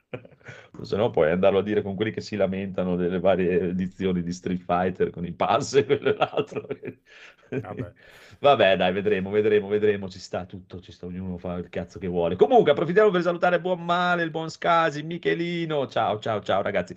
Allora, Scasi, abbiamo fatto solo due pronostici fino adesso. Rob che dice che vince Ronda Rousey contro Charlotte Flair. E tutti sono stati d'accordo con lui. E Federico dice che vince Bianca Belair su Becky Lynch, mentre io sostengo il contrario. Ma ora, signore e signori, chiediamo al buon Codolo. Mm, Codolo, sei Sì. pronto? vai. Per i campioni di coppia di SmackDown, Oh, gli. Usos contro Shinzuke Nakamura e Rick Boogs. Chi vince? Usos, Usos o Shinzuke Nakamura e no, Rick Boogs? Shinzuke Nakamura sicuramente. che è il conigliastro, ricordiamolo. Phoenix. La prima volta che l'ha visto il Phoenix, ho detto: Ma chi è questo? Il conigliastro? Ah, ho capito. È- è uguale, È il solo conigliastro muscoli, giapponese. In effetti sì, è vero. Va bene, quindi il buon Codolo dice che eh, Shinzuke Nakamura toglierà il titolo agli Usos. Va bene, va bene, vedremo. Allora, eh, possiamo cominciare le news? Abbiamo finito, mi pare o no? Eh, mi sembra di sì. Allora, abbiamo qua primo in scaletta, leggo il buon Daigoro che ci parla dell'ultima notte a So. Oh. Oh. Allora, il mio extra credit... Ah, eh, no, eh, vabbè, stasera volevo parlarvi di Ultima Notte Ciao, So, Free Play. Ciao. e... Ciao. eh, che è un film di quelli classici su cui mi sono addormentato. Ah, attenzione. Però poi mi sono volta. svegliato e l'ho fatto ripartire e quindi vi parlo di un film di cui ho visto l'inizio una volta, eh, il corpo centrale un paio di volte e il finale una volta sola, ma abbastanza di recente. Quindi perdonate le, le eventuali inesattezze della mia, della mia disamina. Allora, Eh, ehm, Non lo so, noi sì, ma Biggio bisogna vedere. se- Mm. non lo so, vabbè, ma intanto avremo piacere di riaverlo da noi. E, allora, praticamente questo Ultima Notte So è uscito nel 2021 ed è un film di abbastanza di genere, nel senso che eh, fondamentalmente è un horror. È un horror che però inizia ehm, come un film drammatico e, e poi ha un corpo centrale che sembra una sorta di, eh, diciamo, film d'epoca, film nel senso un film non d'epoca, abbiate pazienza, un film che comunque eh, in costume, Ah, nel senso che eh, ha dei... Praticamente parla di questa ragazza che è rimasta orfana della madre, cresce con la nonna nella periferia inglese e ha questo sogno della moda. Molto appassionata agli anni 60, eh, ascolta i vinili, eh, la musica del- di quell'epoca lì. Scusate. Codolo. E, mm, Sì, infatti mi stavo chiedendo come poteva interessare un film così a Daigoro, però vedo che è preso dentro. Eh. Eh, vabbè, adesso asp- aspetta. No, mi, aspetta. mi immagino te immedesimato in una ragazzina appassionata Ma di io ero lì che facevo la maglia con i bigodini davanti alla televisione e guardavo il film. No, ma perché scusa, io sono ma- Pensavo ti credibile. facessi i piedi. le azioni, lo sì, sì, no, con il nelle- cotone nei piedi. Ti stai E- codolizzando, a- ammetti. Certo, certo. E, mh, vabbè, praticamente cosa succede? Questa ragazza qui viene, praticamente vince la borsa di studio per andare La in borsetta. una delle più... la borsa. Eh. in una delle più rinomate scuole di moda di Londra. E quindi si trasferisce a Londra e mh, praticamente inizia questa scuola, però si vede che ha un po' di, di disturbi eh, di carattere di, eh, come di nervi, diciamo, no? Mm. E mh, praticamente cosa succede? Lei inizia a vivere nel, nel dormitorio a causa degli schiamazzi, eccetera, ha delle esperienze un po' traumatiche, tipo di bullismo, robe del genere.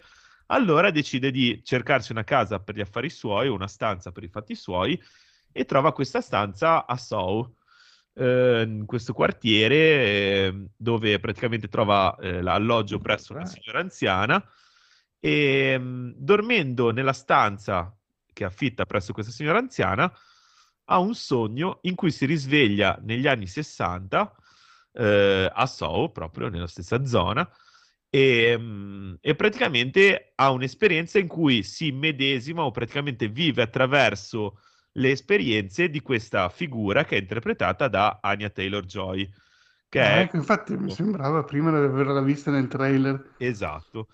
Ehm, che è questa aspirante cantante che cerca di sfondare a tutti i modi nel, appunto nel- nell'ambiente degli anni 60 a Londra. Ehm, senza stare tanto poi a spoilerare, perché andando avanti andiamo poi troppo nello specifico, eh, posso dire che il film va un pochino a degenerare, cioè va decisamente a degenerare nel genere horror e lo fa eh, utilizzando anche qualche non troppo accentuato, ma qualche lieve jump scare ehm, attraverso poi una, una messa in scena sempre più onirica, con delle scene sempre più eh, stranianti e orrorifiche. Ehm, però fondamentalmente rimane una, una pellicola che ha come eh, diciamo obiettivo andare poi ad affrontare quelli che sono i temi del- della- dell'emancipazione femminile. Le- quello è l'obiettivo, però a mio avviso, eh, diciamo tirando un pochino le fila e concludendola lì e dandovi la possibilità poi di andarvela a vedere, perché comunque è un film che ha un'ottima eh, fotografia, ha un'ottima messa in scena, perde un... cioè nel senso eh, arriva a un 8, 8 e mezzo, 9, non ha mai il, il colpo da 10, nel senso che non ha mai delle cose che dici, ah, che figata. Arriva sempre a di- farti dire, oh, carino, oh, bello, oh, ben fatto, però non ha mai quel, quello, quel- quello sprint in più. Però comunque è una visione notevole.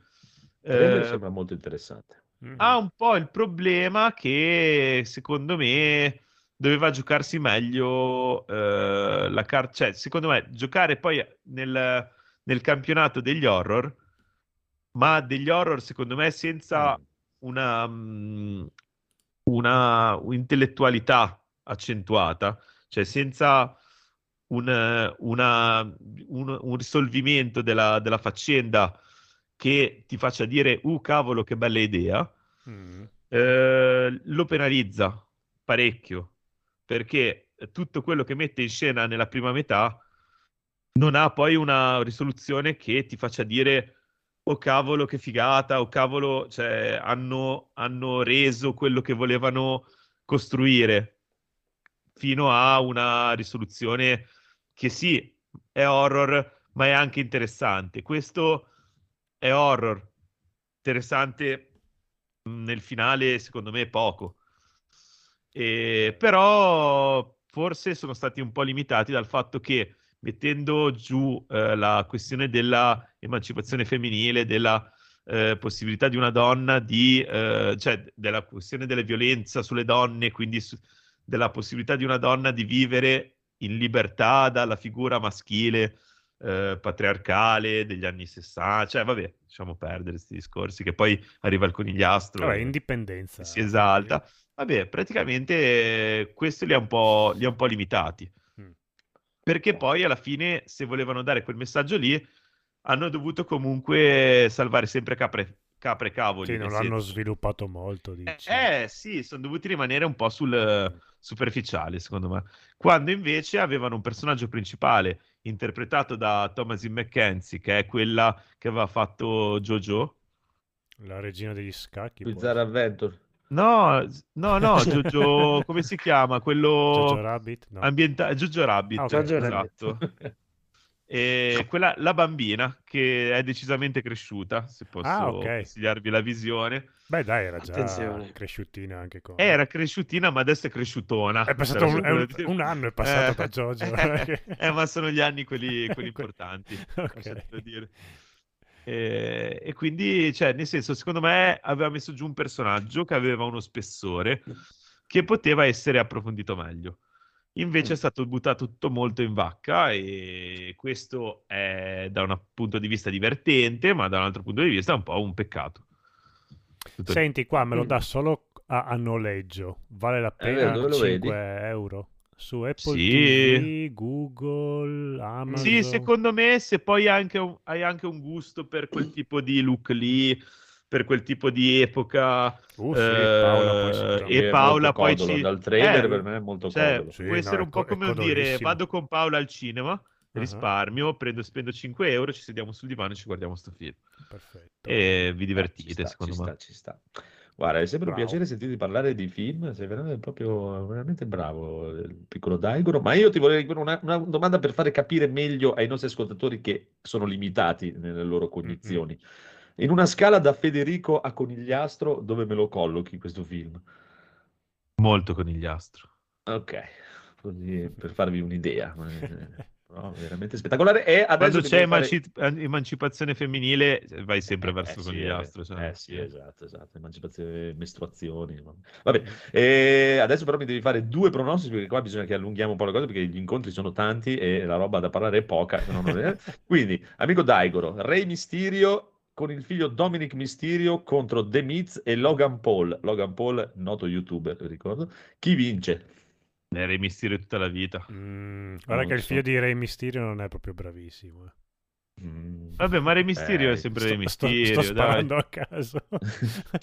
No, eh, hai ragione, è molto giovane, non è molto bravo, però sono totalmente d'accordo con Daigoro, sì, Re Mysterio tutta la vita. Ma anche E per una invece- questione di marketing, cioè nel senso... Che poi vai fai vincere Logan Paul che sta Ah. sul cazzo a tutto il mondo. Comunque, e invece Drew McIntyre contro Happy Corbin. Ma... Happy. È già happy del Perché mi piaceva, perché mi dispiace che hanno fini- è finita la serie TV. Quindi Ok. direi happy. Ok, ok. Va bene, io dico Drew McIntyre, però segniamo questo Happy Corbin per il buon Daigoro. Allora, signore e signori, Kriz che ha 102 cose. Sì, io ho avuto un, un piccolo contrattempo col nostro amico e quindi ho potuto godere di un po' di giorni Però di relax aspetta, in vuoi casa. mandare prima? Aspetta, sento che, sento, ti sento, Uh, guarda, vero. sento che hai bisogno di fare dei gargarismi, secondo me, prima di tutto, molto probabilmente. Vuoi mandare il riassuntazzo prima, scusami, sì, Kriz? voglio, lo mando subito. Ah, se no facciamo tardissimo con il riassuntazzo. Prego, sì, Vai col vada, vada di riassuntazzo. riassuntazzo.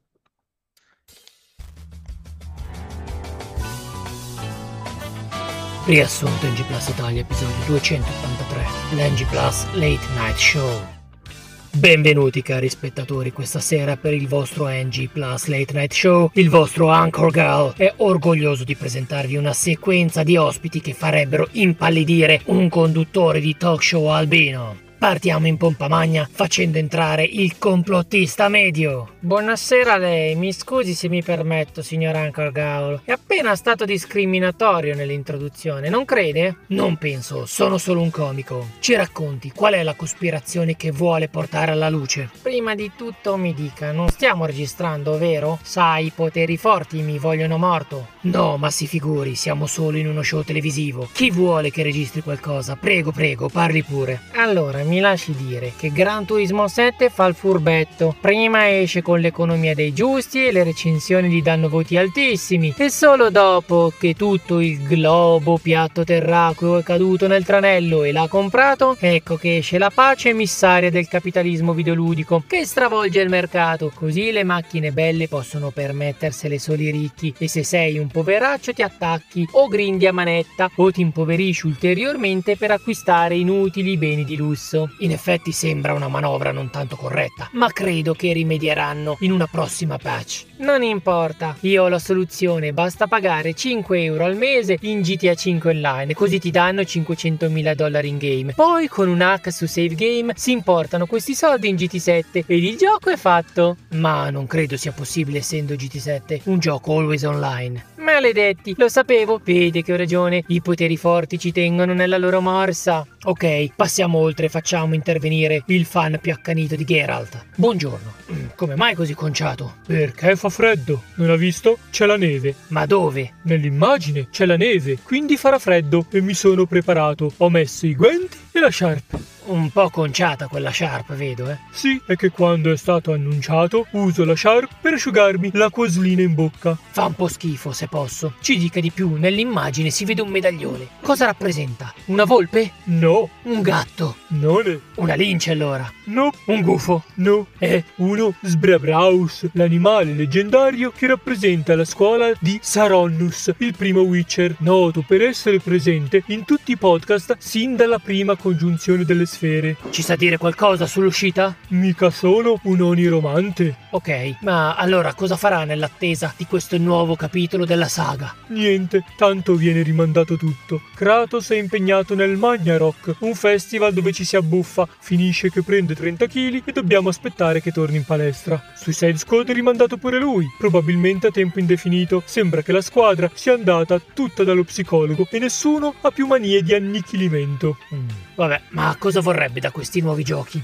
Vorrei che gli NPC non mi mandassero più in giro per soddisfare le loro stupide richieste. E mia sorella si è persa e porta la torta a mio cugino e recapita la lettera a mio zio. E a me, delle vostre baggianate, non me ne frega un cazzo. NPC di merda, risolveteveli da soli i vostri casini. Va bene, ma si calmi per favore. Congediamo il nostro accalorato fan. Certo che vestirsi come per andare al Polo Sud, qua in California, il 4 d'agosto, non era proprio il caso forse. È ora del nostro sponsor. Venite all'inaugurazione della più grande concessionaria di macchine sul pianeta, la nuova sede dell'Horizon Machines. Qui potete trovare il bolide più adatto alle vostre esigenze. Abbiamo un catalogo sterminato, dai piccoli e maneggevoli Lee Pleasure ai mastodontici Tremor Task per tutta la famiglia. O perché no, un bel Dreadwing per svolazzare e fare il figo con le donzelle. Affrettatevi, ottime condizioni di acquisto e noleggio a lungo termine, non fatevele scappare. E ora, forse il momento più atteso, quello della cultura. Entri il nostro culturologo, colui che sa piantare libri e far crescere alberi di scrittori. Buonasera.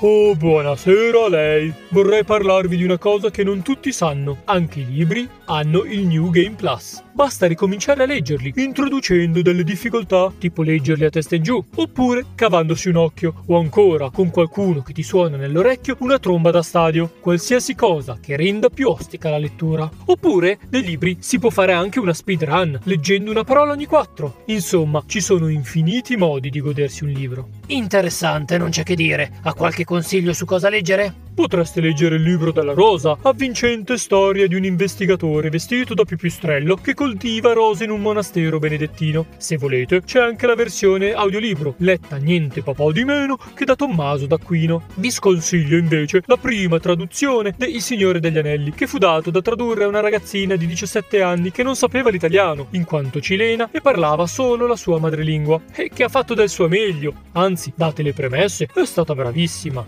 Ma qualcosa di più moderno, che non sia come quando apri l'armadio della nonna ed esce quell'odore di vecchio, dei vestiti di lana e di pelle morta. Oh, se non vi vanno bene i miei consigli, cosa mi invitate a fare? Non rompete le mie palle pelose e se non vi va di leggere i libri, ficcateveli nel culo. Potete farlo anche col Signore degli Anelli, solo che è un po' più grosso, quindi magari ricordatevi la vaselina. Mamma mia, tutti belli esuberanti gli ospiti di stasera. Che fa, culturologo? Non mi parla più? E nel broncio? Ehi, regia, vieni qua, tieni, dagli questo bigliettino, vediamo se riusciamo a riappacificarci. Cosa hai scritto?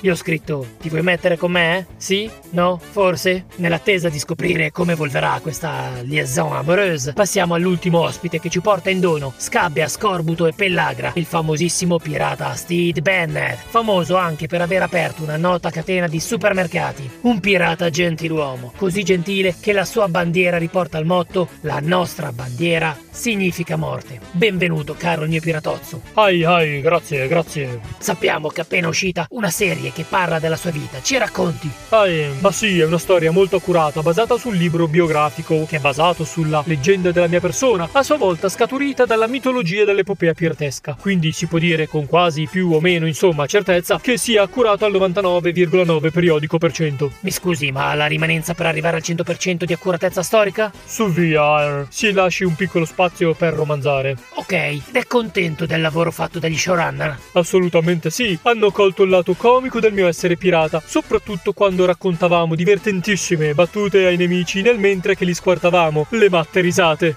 Me lo immagino, signor Steed. Ma mi dica, so che ha avuto anche parecchi problemi nel gestire il suo equipaggio. Si vede, era un aristocratico ar ar, quindi mi è sembrata una buona idea, quando ho costituito la ciurma, istituire una remunerazione mensile, in modo che i pirati non si sentissero scoraggiati ed afflitti quando c'era poco bottino. Però fu un errore. In poco tempo i pirati iniziarono ad avanzare richieste su richieste e finirono col formare addirittura un sindacato. Volevano più diritti, malattie e ferie pagate, meno ore di lavoro, insomma, un disastro per me e per le mie scorribande. E com'è finita? Ha consentito alle richieste? Per chi mi prende? Sono un galantuomo. Li ho massacrati tutti dopo averli inebriati con l'ossido di, di azoto. Così era più comico. E con questo storico approfondimento non mi resta che salutarvi ed augurarvi la buonanotte. Qualche anticipazione sugli ospiti della prossima puntata. Avremo i predicatori ultracristiani che ogni domenica in curva allo stadio cambiano i cori dei tifosi per renderli più graditi a Gesù. Poi ci saranno i giochi di una volta che ti fanno esplodere il cervello e ti illudono che nulla sarà meglio di così. Ed infine faremo un esperimento di magia. Prenderemo un coniglio, un astro, un biggino e li legheremo insieme con una corda di lisi per creare la famosa matrice del ragù, madre di tutte cose. Non perdetevelo. Saluti dal podcast degli amanti dei giochi brutti, che in quelli belli puoi fare tutto, ma non serve a niente farlo. Parental Advisory. Non combattete contro i mulini a vento.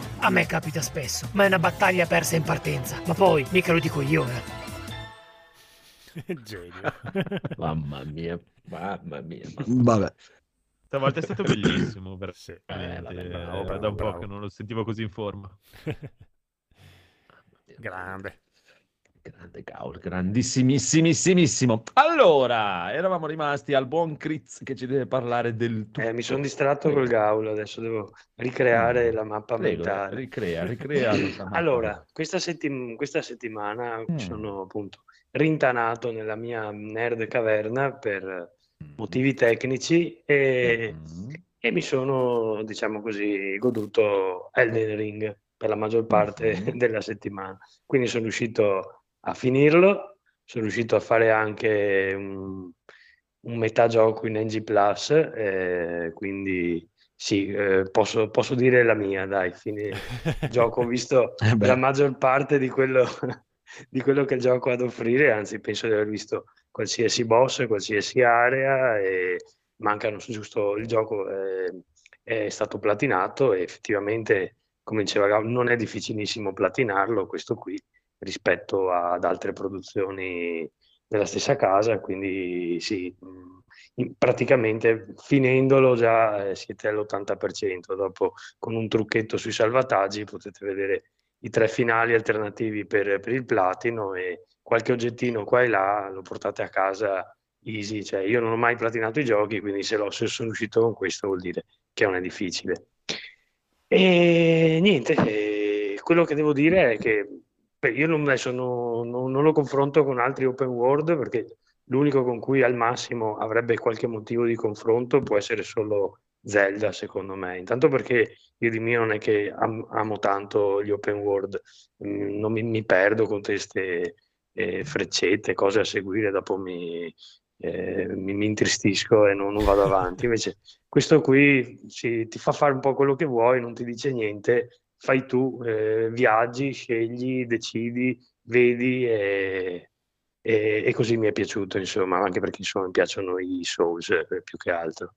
Secondo me questo qui è, vabbè, l'hanno detto tutti che è la somma della loro esperienza, ma, ma è vero, non solo per quanto riguarda la, i personaggi e setting e frame che hanno riciclato, lasciamo perdere questo, però proprio eh, cioè, il, il, gioco è mastodontico e, e solo vedendolo, vedendolo, tutto si capisce quanta cura ci hanno messo, perché le, le parti iniziali che si ricordano tutti, Sepulcride, eh, la penisola, le, i laghi di Liurna, ok, di cui hanno parlato tutti, sono fatti bene, sono pieni di quest, come capita spesso.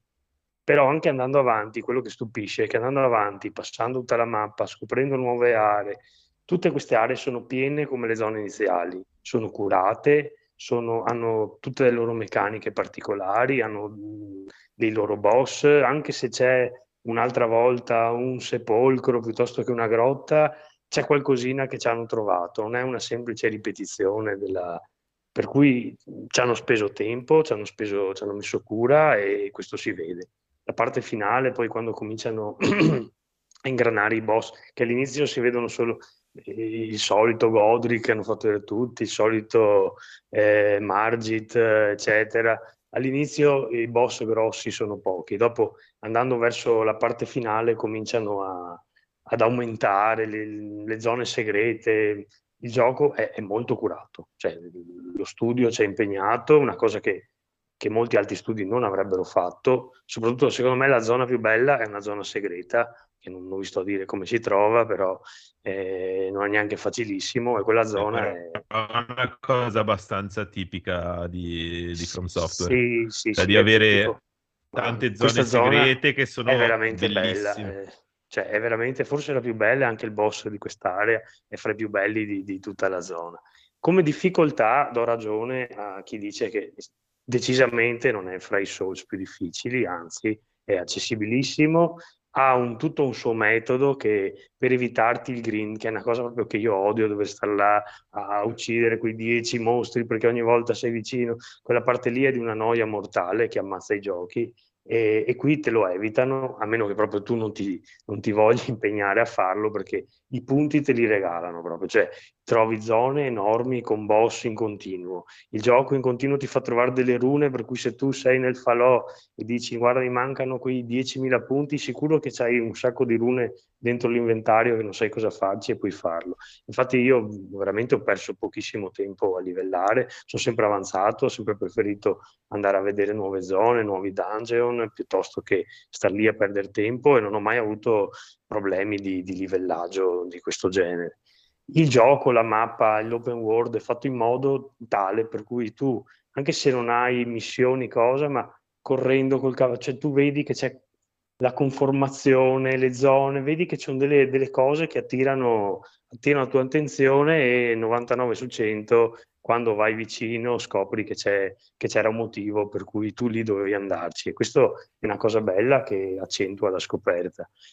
E dopo, a un certo punto, essendo, essendo così grande, dopo meno che uno non voglia veramente spenderci 200 o 300 ore, verso la fine anch'io ho detto, beh, adesso prendiamo qualche guida, vediamo cosa mi stavo perdendo di grosso prima di arrivare al, all'ultimo incontro perché vedevo che era prossimo e in effetti ho trovato appunto un'area enorme, altre, altre aree, altri boss proprio non mi ero assolutamente, cioè uno di questi boss che tra l'altro è uno dei boss maggiori che ti dà una runa eccetera eccetera, veramente io sfido chiunque senza una guida a, a, scoprire cosa deve fare per trovarlo. Cioè, vi, vi, dico solo che è un drago, cioè, se uno sa da solo riesce ad arrivare lì e, e fa quello che deve fare, dico cavolo, sei, sei, sei, o sei bravo o sei, hai qualche, non so, eh, potere che potresti darci i numeri del Superenalotto perché eh sì, eh, sono son cose... sarà qualcuno che l'ha scoperto o se sì, l'hai fatto dire? Sì, eh, no, beh, cioè, perché già pensare che lì c'è un boss, mm, no, devi fare, beh,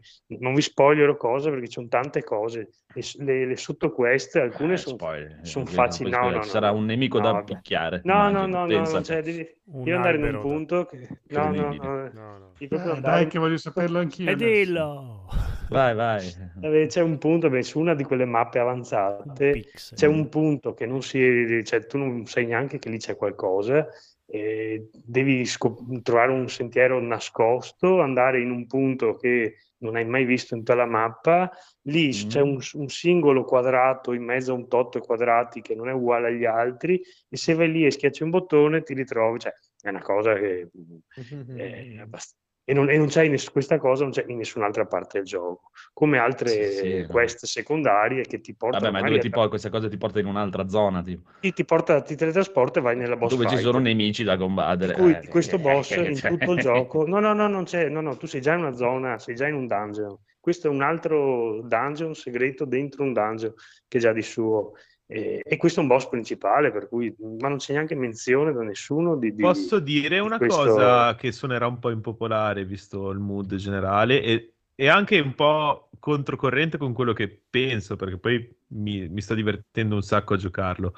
Mhm. Eh, questa cosa della scoperta continua e della mappa che suggerisce che ci siano cose, eh, a volte mi crea una sorta di compulsività per cui vedo qualcosa, non riesco ad arrivarci e invece che giocare finisco a cercare consigli su come arrivarci. Eh, sì, sì, Magari sì. col telefono, scrivendo, avete visto qualche volta in chat. Cioè, eh, quello- mi- quello- cioè, delle volte è come gestisci tu la effetto- cosa, Eh, è come esatto, gestisci tu cioè, la cosa. Bisogna essere disciplinati per giocarci. Ma, il pro- ma le cose che ti suggerisce è un conto, le cose che tu non sei arrivato a vedere e invece ci sono, quello è tutto un altro. Cioè, io consiglio a chi non ha miliardi cioè, di, di goderselo così, di fare tutto quello che deve Beh, fare, però verso la fine pigliare una guida. miliardi? No, dico Sono miliardi di ore, dico.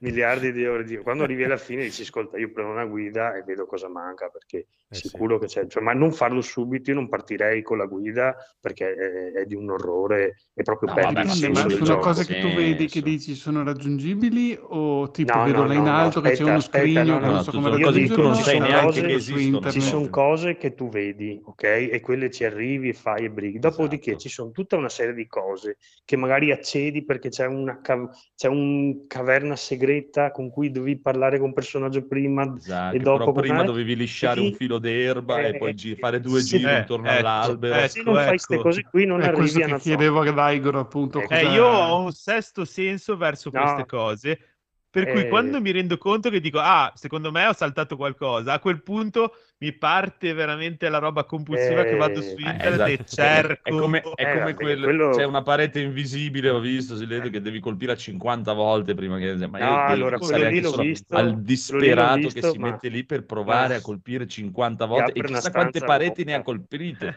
Sì, Esatto. ma lì ti apre una stanza vuota, l'ho visto anch'io, non ha niente di che, però c'è anche tutta una serie di quest che poi ci sta nella prima run, che tu arrivi, hai già fatto delle cose e quella quest te la sei fregata. Tante volte era solo magari un oggetto, un'arma che non ti serve a niente. Ma per assurdo Però, anche alcune isole che vedi in lontananza, quelle Eh. che non so come arrivarci, cioè mi, mi viene proprio... Ah!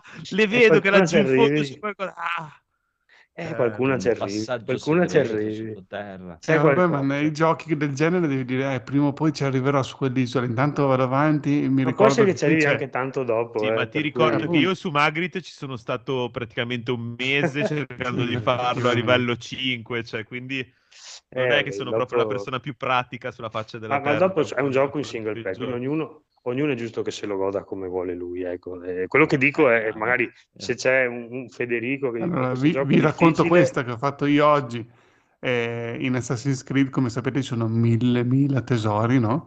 E ci sono anche proprio quelli, mh, diciamo, stupidi, che ci sono tipo dentro eh, un po' di, fe- un po' di ferro, un po' di pelli, eh, materiali del genere, cioè che non sono neanche dei tesori veri e propri di quelli con, non so, ingo- i lingotti che servono per potenziare le armi, no? Quelli proprio tesori che ce ne sono tipo non so, 100.000 in tutto il gioco. Ce n'era uno nascosto dentro una cacchio di casetta di, di- di casetta. paglia, di legno e ci ho girato intorno L'hai tipo bruciata 20 tutta. minuti, mi ero incaponito che devo capire come entrare e non ci sono riuscito. Cioè, veramente...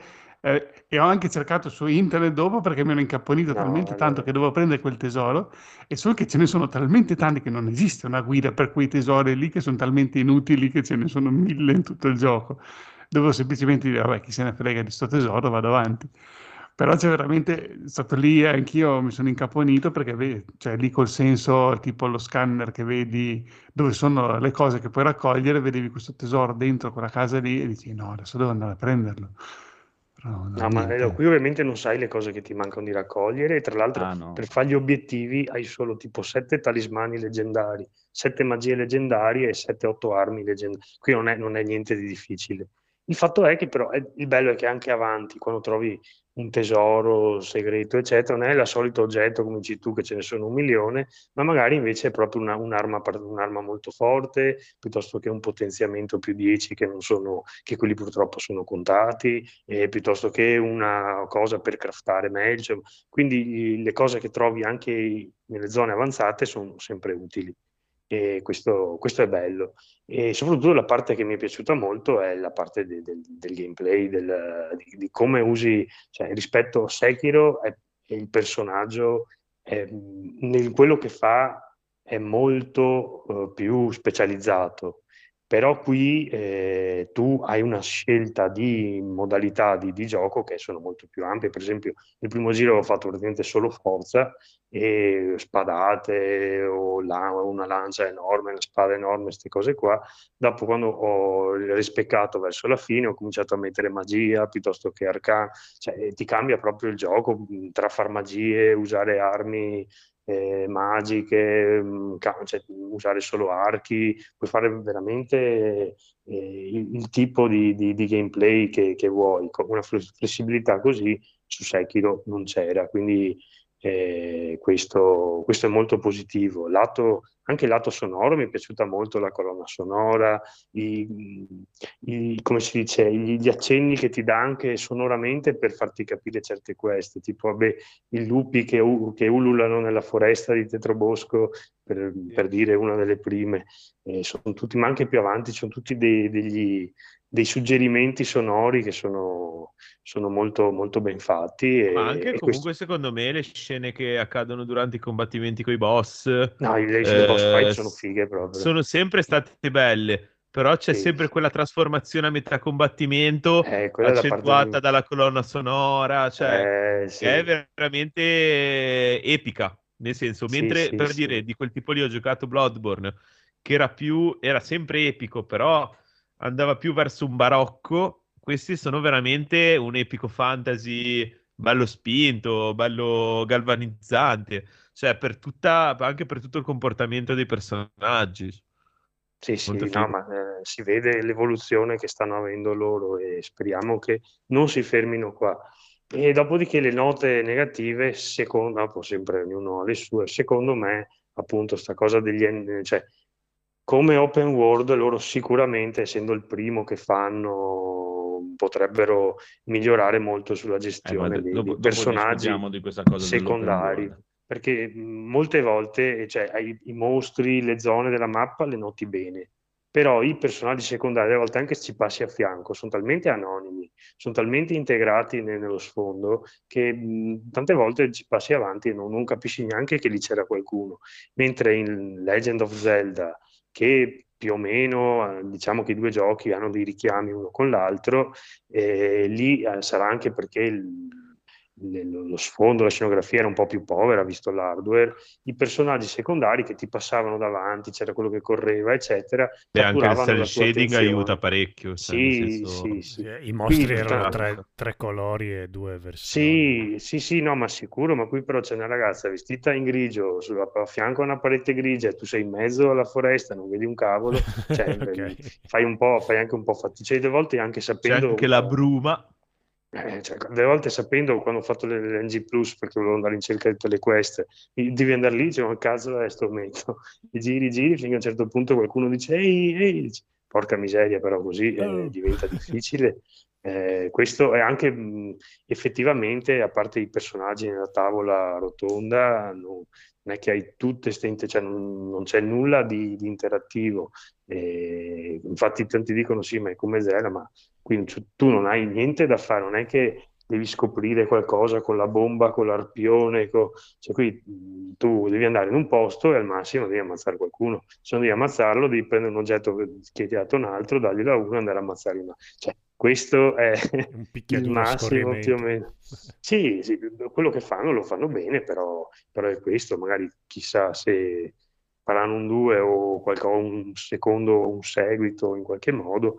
Questo secondo me è la parte un po' più debole che hanno sempre avuto loro. Eh. Magari la storia di personaggi sono, sono sempre interessanti, alcune anche macabre, ci sono storie molto strane. A un certo punto di certi personaggi, se cominci a parlarci, scopri cose molto strane.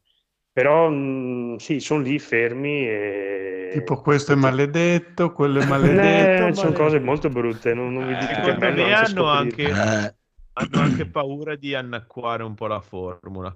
Nel Ah, senso, beh, hanno paura suo- di mettere le città, di mettere, per dire, le cose un pochino più interattive, perché dicono a quel punto tolgo quel, ehm, quella, quella, mm, quell'atmosfera di pericolo che permea tutti i Mm. giochi che hanno fatto fino ad adesso. Mo- non lo so. Ma guarda, io magari due o tre hub centrali, dai. E ultimamente, e- e ultimamente, allora, nell'internet è partita tanto questa discussione sul fatto che Elden Ring rivoluziona l'open world. Eh, ah, Elden Ring rivoluziona l'open world. eh.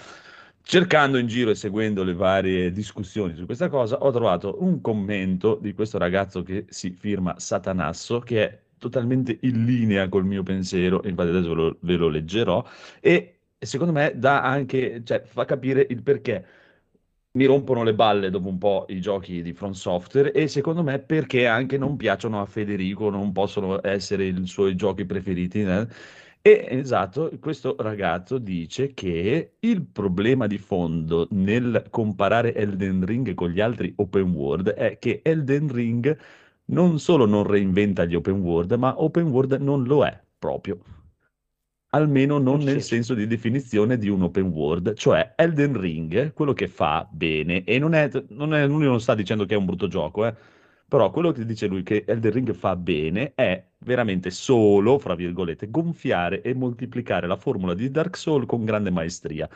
Ma tale formula parte da premesse di gameplay narrative molto lontane da qualsiasi open world o world. Il world non è un world, non è un mondo ma piuttosto è, è una cazzo di mappa, è un gigantesco dungeon. Il nostro protagonista sposta solo alcuni tasselli di una storia che lo precede e in tutti i loro giochi, a parte Sekiro, è così.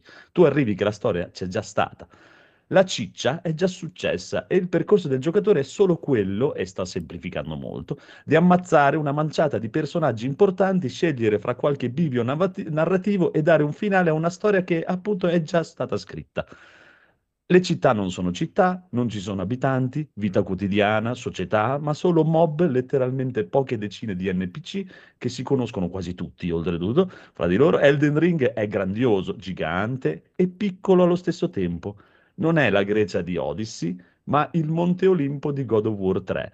Il gameplay è tutto in Elden Ring, anche in un senso metanarrativo. Non hai la sensazione, esatto, il mio problema è proprio questo, questo. Tu non hai la sensazione che il mondo possa esistere senza di te quando posi il pad. Tu sei l'avvenimento che muove ogni ingranaggio del grande dungeon e le tue scelte impattano più sull'esperienza di gioco che sul mondo di per sé. Lindel è un livello. La Novigrad di The Witcher è una capitale, la gente ci vive, ci lavora anche mentre non giochi. Yennefer va in giro, esplora, studia, cresce lontano dal tuo sguardo. Melina esiste per parlarti quando si degna di farlo, per dire.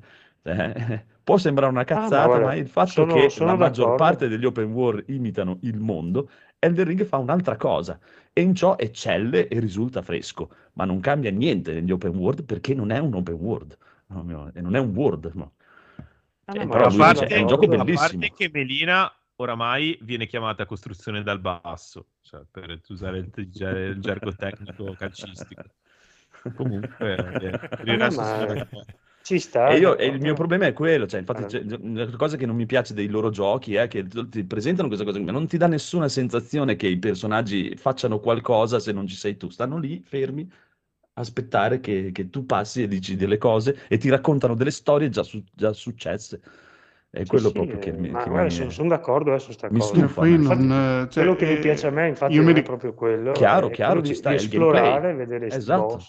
Sì, sì, che è il potrebbe andarci 100% avanti di, di loro. Sì, sì. Da quello che mi ricordo della mia esperienza di, open, di From Software è appunto che io quando giocavo vedevo, non so, questi nemici, questo ambiente qua, e io a un certo punto mi ricordo che eh, affrontavo questi peregrini, cioè questo andare avanti e indietro come tipo, non dico Super Mario, però lo vedo proprio Sì, come sì, un livello del esatto, videogioco sì, perché dico io devo arrivare lì, tu, tu, schivavo tutti i nemici e poi magari, ah, forse là all'inizio dove ero andato un'ora fa, allora per tornare lì dovevi fare tutto quel giro lì. Io schivavo tutti i nemici, tipo con la musica di Benny Hill che mi seguivano per due passi, poi rinunciavano e io continuavo ad andare avanti, tipo, devo andare lì. Cioè, non ero, adesso sono l'eroe, cosa ci sarà in questa foresta? Cioè, che ti medesimi un eh, ma po' esatto. nel... No, no, eh, sì, per me è proprio quello il problema. esatto. Cioè, in un mondo, in una cosa così, in una storia che devo vivere, non, non mi dà proprio la, la cosa, cioè mi dà proprio la storia, è un gioco, è un cazzo E, di e- e film. questa cosa del gioco, che sai che parlavamo la volta scorsa di Red Dead Redemption, che lo fa bene, e per Sì, esempio Assassin's Creed no, eh, adesso che ci sto giocando molto, mi sto rendendo conto di- che una delle cose principali che proprio dà, cioè non è tanto la cura del dettaglio, quelle cose lì, perché comunque sono fatti bene, però è il fatto che tu non hai eh, malus, eh, tipo tu prendi il cavallo, cominci a dare il galoppo nella foresta, in mezzo agli alberi, in Red Dead Redemption, dopo 3-4 alberi che schivi a culo, il quarto lo prendi in faccia e cadi, il cavallo ti fai male, il cavallo si cade anche lui rovinosamente, devi No, rimontare no, in dove sella. scusa, non ho capito, dov'è che ti cadi e ti fai male? In Red Dead Redemption. Cadi per, per quello perché, perché non, non sai guidare il cavallo. Sì, Mm. perché ok, se tu lasci che lui Esatto. solo gli alberi, ok, Eh, però eh. c'è il rischio, magari in una sparatoria o se tu stai inseguendo qualcuno così, che oppure c'è un dirupo, un qualcosa un pochino più grande di un saltino che cade, si fa male, può morire, devi avere la medicina per cavalli e queste cose Sì, qui. sì, no, no, chiaro, chiaro. sì. Esatto. In Assassin's Creed tu vai dritto per dritto, c'è un buco, c'è la salita, c'è la foresta eh, e il cavallo eh, non si ferma, va dritto per dritto e tu non hai Ah, nessun, ok. Nessun motivo per cui dici aspetta, vado Ah, un po' piano qui, sto correre, attento. con- puoi correre Esatto, puoi correre tranquillamente che non hai malus di nessun tipo, capito? Quindi Eh, Beh, è è, una di quelle cose che proprio ti tira fuori, ti dice proprio "Oh, sto andando dal punto A al punto B più velocemente possibile, Sì, non sì, sto sì, eh, esplorando questo mondo. eh, infatti, ti- come ti dicevo l'altra volta, è anche quello è il problema che mi dà in Assassin's Creed, che non ha quella pienezza così, perché dopo un po' ti accorgi che anche lì è tutto molto finto, abbastanza Esatto. finto, e che sta lì. ecco. Però comunque ti dà una sensazione di, eh, almeno lì, e, i loro proprio niente, che a me piace, cioè se è tutto gameplay, è tutto quello- mi piace, mi sta bene, se mi dai Devil May Cry, che io in 6-7 ore me lo finisco, me lo gioco, me lo rigioco, ma se ci devo stare dentro 100 ore, io mi rompo le palle, e dopo 40 ore mi sono rotto le palle. Poi, cioè, non è questo, eh, ti ripeto, non è da dire, è un gioco bellissimo, è stupendo, non è per me. Ah, Punto, ma questa è una cosa, è una cosa personale, cioè per Sì, esempio sì, lato certo, mio, certo, cioè, per me è, è molto più importante il gameplay di queste cose qua, della Sì, cioè, sì. del realismo proprio non me ne frega un cazzo. A me interessa che il gioco, che, che vado avanti con la spada, che divento più 10, più 20, più... cioè a me interessa quello, ognuno trova il suo, ma Esatto, loro perché- infatti non hanno detto che hanno rivoluzionato, dopo sono state le persone che No, no, ma io sì, sì, mica loro, eh, no, no, ma 10 su 10, figurati, loro hanno detto io ho fatto... no. Io ho, No, ho è- fatto è- fine su Dark Souls, adesso faccio Dark Souls più una mappa eh, open Quello world. che non capisco, Andrea, Eh, è che secondo me avresti dovuto fare ancora magari una decina di ore per magari scoprire che c'erano aspetti nuovi del gameplay che, cioè, che, che entravano più avanti.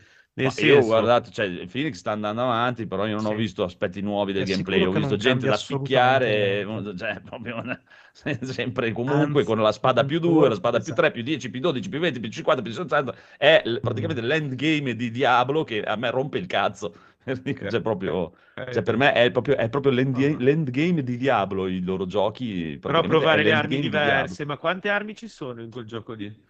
Cioè, nel sì, senso, stormo, provare un sì. botto di armi differenti, Sì, ma quello è sempre gameplay, non, sì. non- hai un, non è che c'è ma sì, Eh, ma NPC l'NPC non che ti riesci dice a vai lì, medesimarmi, di è- giocare, no? Per risolvere i problemi. Cioè, ok, però me- non, non ti fai medesimare, cioè, Eh sì, sì, dice No, lui no, no, ma non, non, cioè, non dico che deve funzionare quello, cioè, dico solo che eh, se Andrea cerca il gameplay puro, ma lo vuole più condensato, cioè alla fine ripetendo sempre la stessa cosa per farla perfetta, come la, a volte capita anche a me, come, Sì, cioè, sì. come mi è capitato.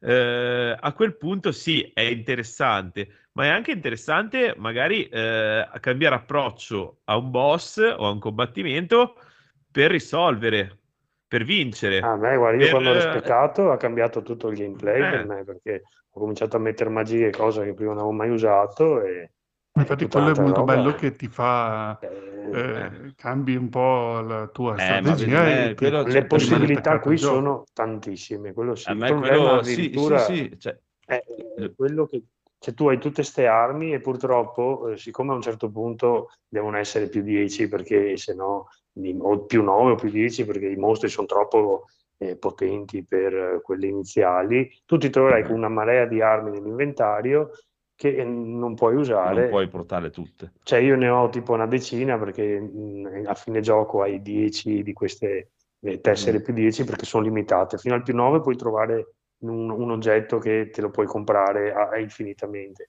però il più 10 no. E vabbè, quello forse è per fartelo anche rigiocare, ma io dico la verità, siccome mi mancava un'arma che era dentro l'Indel, quando ho fatto l'NG Plus da- dall'inizio a dentro l'Indel ci sono arrivato in due ore e mezza, cioè proprio. Cioè, quando sai cosa fare sei un... è come su Sekiro, sei un treno, se non vuoi andare in tutte le grotte ci metti in effetti probabilmente una speedrun che non sia fatta coi cheat eccetera, un 7-8 ore, cioè quindi alla fine. No, di meno, ci ha messo di meno. La speedrun fatta senza cheat sono tre ore e mezza, sono senza, Sì, ma, ma ci sta, eh. anche perché non è che devi fare, devi fare due boss iniziali e dopo tutta l'area finale. No, no, ma ci sta, quello, cioè, quello è una cosa che mi cioè, mi piace anche a me nei giochi, però è che proprio la prima, la prima, primo giro, prime No, cose, prima che ti trovi tu, cioè è lunghissimo, per me troppo- sono troppo Eh, lunghi, sì. anche, cioè io dopo, eh, la stessa cosa che mi è successa con eh, Dark Souls, dopo 40-50 ore mi ha rotto le balle, No, questo è Mi sono molto più lungo. eh. È Eh, più io non grande. ce la faccio, cioè, non ci sto Secondo me è 100 più grande dentro. io. addirittura di Dark Souls 2 con tutti i DLC. Questo qua eh, Eh, ci vogliono proprio cioè, tante, tante. no. La- L'area finale non, non non ce sono più andato. per 100 ore Ti proprio. dico, io l'ultima area che è la zona della neve non ho neanche visto sepolcro, avrò detto no basta, sono dritto e già ero a 160 passaggi, senza, dico, senza livellare, non ho mai perso tempo a... Ho trovato solo un amuleto che mi aumentava i Eh. talismani e, e a posto. Però insomma... Io per quello dico, ti dico, cioè, ti dico, cioè, perché a me piace Resident Evil mi piace Devil May Cry, perché sono corti, che durano poco. Ah, beh, Cioè, c'è quel gioco lì, ma dura poco, 10-12 ore, 10 ore, ma infatti per me non lo rifai, i, no, no. i Resident lo più volta, i Resident Evil più brutti per me sono il 4 e l'8 fino adesso, perché sono i più lunghi di tutti, troppo lungo, cioè io non voglio giocare 20 ore Resident Evil, cioè, cioè, da fottuti proprio, eh, mamma mia, 20 ore di Resident Evil, che schifo, Eh, proprio, non, Ah, non- non le- non le volta, regge 20 ore. Cioè. non le ho più, non le ho Io più mi sarei curioso di sapere la durata di Elden Ring, ehm, se uno, eh, non dico che sappia dove andare, ma tipo che è talmente bravo che non muore mai, tipo Eh, senza nessuna sì. morte. Auguri. Eh, appunto, mi piacerebbe No, capire perché, sai, il fatto che tu dici No. eh, Ma- quanto è lungo il gioco, cioè per capire No. quanta di questa lunghezza è dovuta al Eh, che cose che devi, rifai. devi rifare, rifare, rifare, rifare, ripassare da quel punto, rifare quel Guarda, campo di verità, banditi non perché dopo il morto tante falò fai- volte. eh.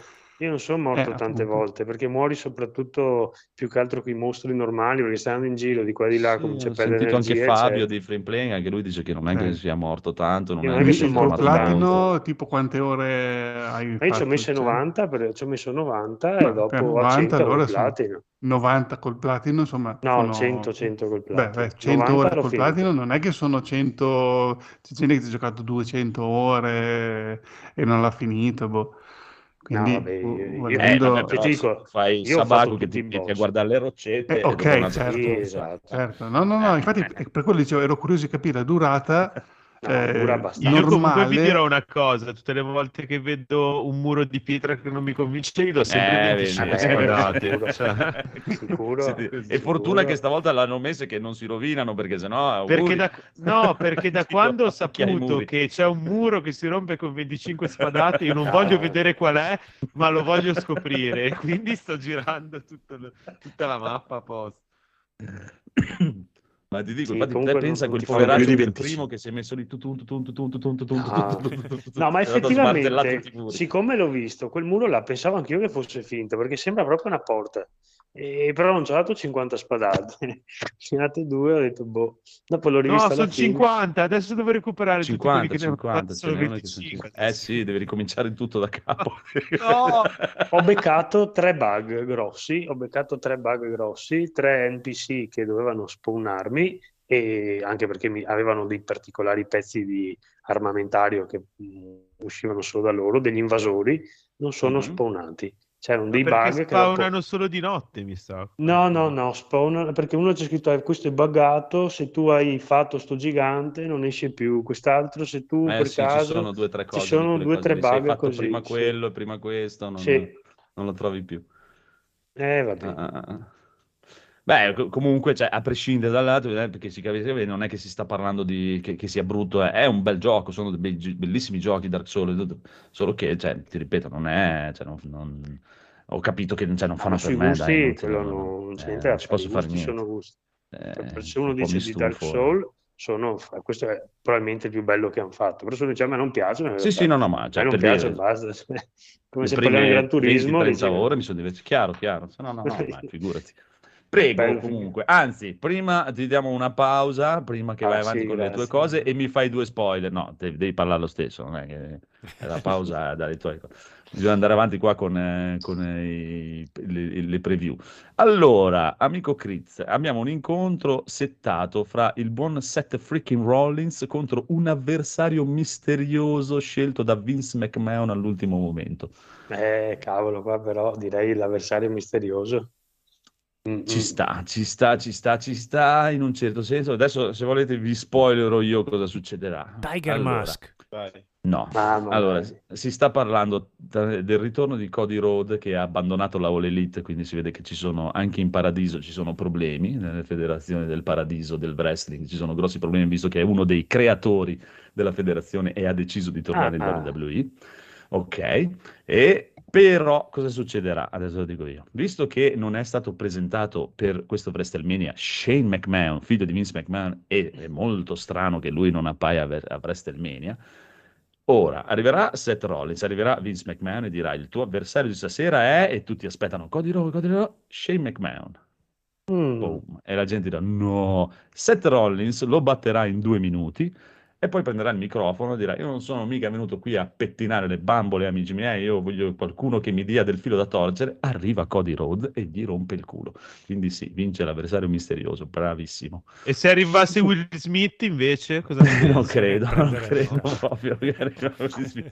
Comunque, devi farmi un altro pronostico perché sennò non facciamo in tempo Non qua con finiamo Rob. più. Allora, eh, Raw Tag Team eh, Title.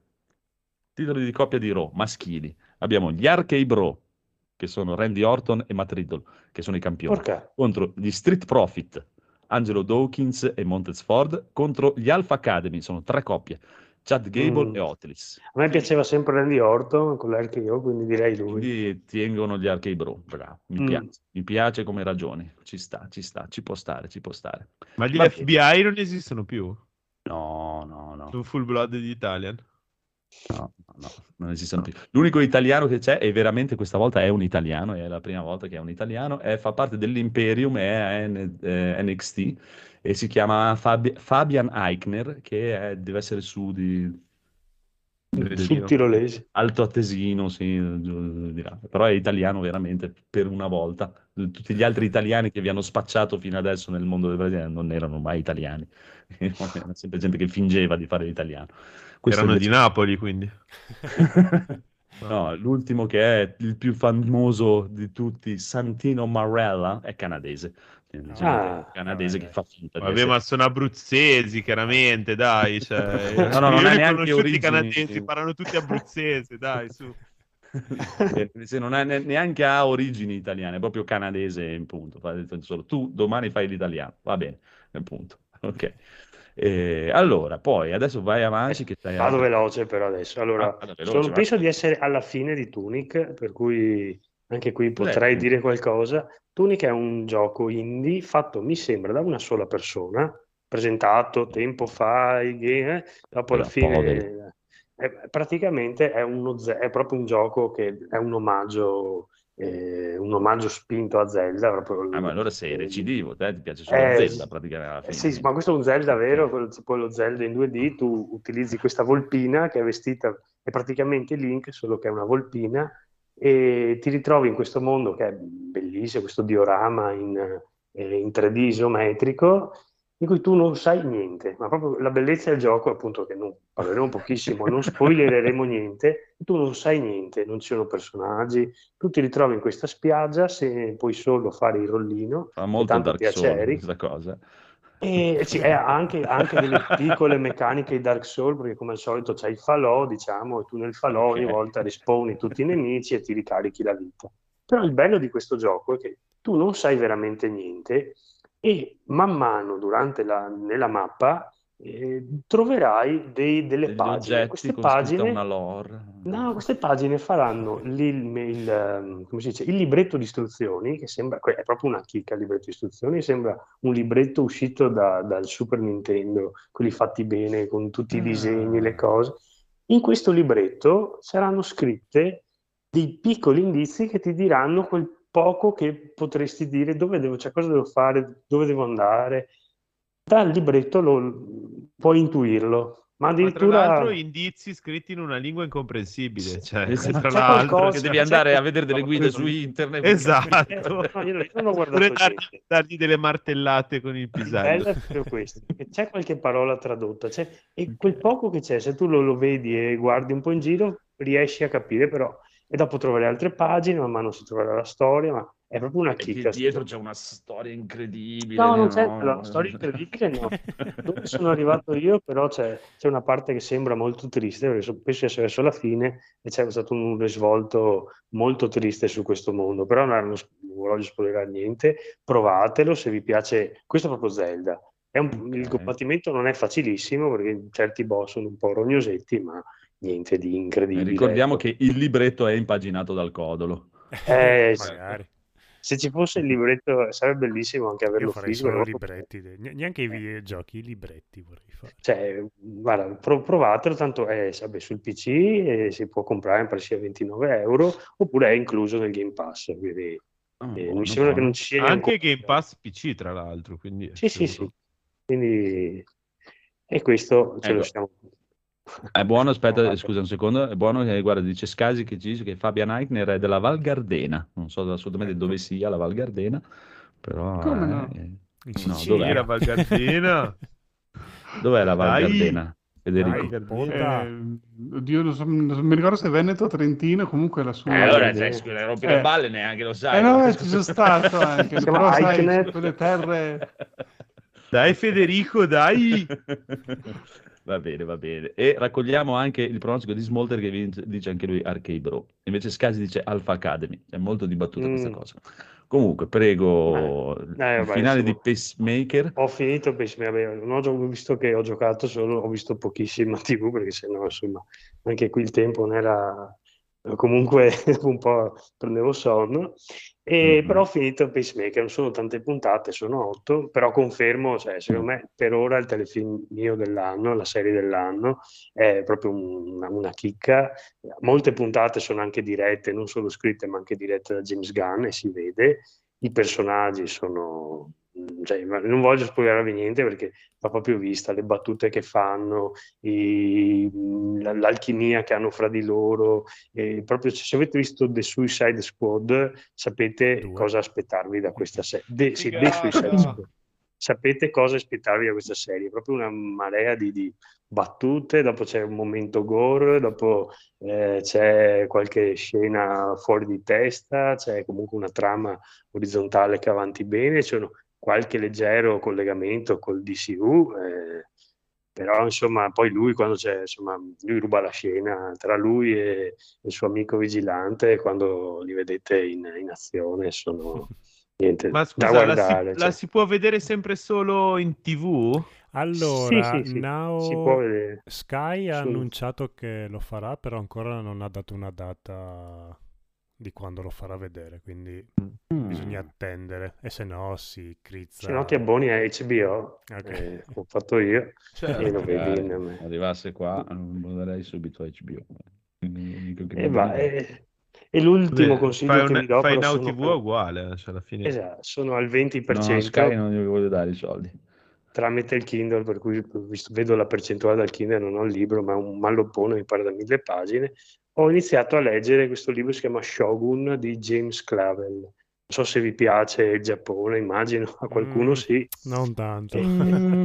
Questo eh, narra le vicende di questo mh, pirata, di questo marinaio del- ambientato negli anni, cos'è, l'epoca Sengoku 1500 mi pare, eh, in cui lui si ritrova per qualche motivo alle coste del Giappone, però è un romanzo storico, non è un fantasy o, o quant'altro. Si ritrova nelle coste del Giappone con la sua nave eh, che finisce in mezzo a una tempesta e quant'altro, e lì si scontra eh, con, con questa civiltà, con, con i daimyo del paese, insomma succedono delle cose al suo equipaggio e quant'altro. E vi dico, se vi piace il Giappone, il romanzo storico e, e cose di questo genere, anche ambientato in zona, ma- ma- ma- diciamo, con temi marinai e pirateschi, eccetera, è, è un- proprio un bel libro. Però ecco, ehm, sì, è grossetto, insomma. Vedo che mille pagine non sono poche, ci, ci vorrà un po' a leggerlo, però mi ha proprio preso Che e sto puttana, andando avanti, no? sto andando avanti spedito. L'ho Ah, una domanda, c'è, c'è- c'è qualche sorta di tempio? Eh, il tempio, insomma, eh, cioè, bello, portano, c'è proprio descrizioni di, di- di- di Eh, questi vedo, no, guarda, castelli, eh, Eh, sì, allora sì, poi c'è tutte le usanze, ma soprattutto il bello è che sono viste da una persona che non è giapponese, quindi lì, lì Quindi ha tutta "Cazzo è questa sta roba?" mentalità. Mm? Abbacchia- bombardiamoli questi Esatto. musigiani. E al contrario, dopo c'è delle parti in cui c'è, un- c'è il protagonista giapponese che appunto vede le, le usanze europee di questi inglesi, questi portoghesi e a sua volta gli sembrano aliene stronzi. ovviamente tipo l'igiene, no? Ci C'è, sta, loro- c'è una parte in cui tipo non è un grosso spoiler, si rompe- uno si rompe una gamba e l'altro dice ma come dove devi tenere chiuse le finestre perché si sa che quando uno sta male, invece i giapponesi aprivano le finestre, l'altro gli fa ma non mi hai buttato addosso il brandy che c'è la ferita, l'altro fa ma no mi ha fatto degli impacchi con, le, con delle erbe, quindi insomma, appunto c'è questo scontro culturale che deve esserci stato per chi in quegli anni appunto andava lì, altro che Dark Soul, andavi lì, vedevi un mondo che tu non avevi neanche la minima idea che esistesse, trovavi una, una Scusi, mi è cultura. arrivata una telefonata di spam adesso, ma Ah, stavo-. Chi è questa spam? Che cazzo ne so, sospetto spam, eh, cioè, dimmi tu. Sarà stato Sky che ha detto, ma come non vuoi darci i Come? soldi? Eh, Abbiamo qui un abbonamento per te. Aspetta che te lo Non attiviamo disdirlo. subito. Ma Dimmi tu. E basta. Bello io io chiudo qua. Mi Basta. sa Bravo, che bravo. Mi Eh, dicono Bravo. che hanno fatto tre di questi libri, è una trilogia, però Tutti gli da altri 1000 due euro. vanno Madonna. tutti da 1000 euro, però vanno molto, molto, sono molto meno eh, piacevoli di questo, quindi io mi fermerò al primo. È già... Sì, eh, dici adesso, l'hai già finito?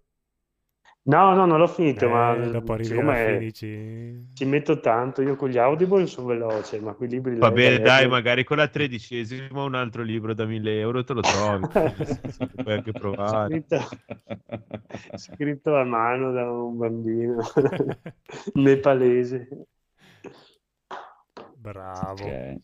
Comunque ho controllato adesso su internet, la gente dice terrorismo telefonico, per niente serio, non rispondere, controlla i commenti. Sì, a, a luna di notte poi non è che uno... Chi- chiedigli chi vincerà il prossimo match. quando- Terrorismo telefonico, che fosse stato Brock Lesnar. Tanto se non è un numero di terrorismo telefonico, ok, come scusa, chiama a luna di notte, non ho risposto e ho bloccato il numero. E richiama. Porca.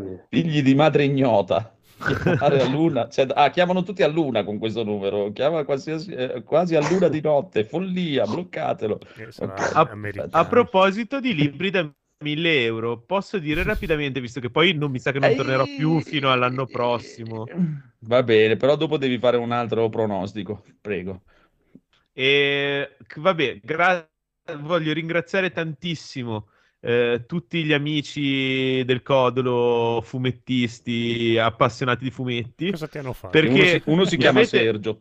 Mi avete fatto scoprire 20th Century Boys Eh beh, cazzo. e, e sono, cioè, non sono un appassionato, cioè, nel senso, non leggo tanti manga, li ho sempre letti ed è stata comunque una scoperta bellissima ed è stata, almeno per i primi due volumi della eh, Perfect Edition, è stata veramente una lettura della Madonna.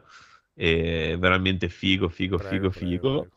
E Vabbè, grazie. quello non, non si sbaglia, proprio un capolavoro. È bello, sì, allora lo prendiamo subito. Sì, sì. È bellissimo, cioè proprio, Che ti prende ma cioè, proprio. lo- ti giuro che a un certo punto proprio da, da battersi il pugno sul petto con lacrimone che ti cora nel frattempo di, di amarezza nei confronti del- dell'essere cresciuti. Eh no, cioè, vabbè, proprio ha, ha una regia pazzesca Sì. proprio come, come imposta le scene. E poi ha questo discorso di tutto... mm, Cioè, del- del- dell'adulto che dimentica l'infanzia Eh. e poi pian pianino la riscopre, cioè, quindi c'è proprio... Ah, vabbè, lasciamo perdere. e, e poi, vabbè, volevo eh, rapidamente consigliare un libro che si chiama Chronic City di Jonathan Lethem, che è uno scrittore di Brooklyn, cioè, vabbè, di New York, ora di- non so esattamente di quale quartiere.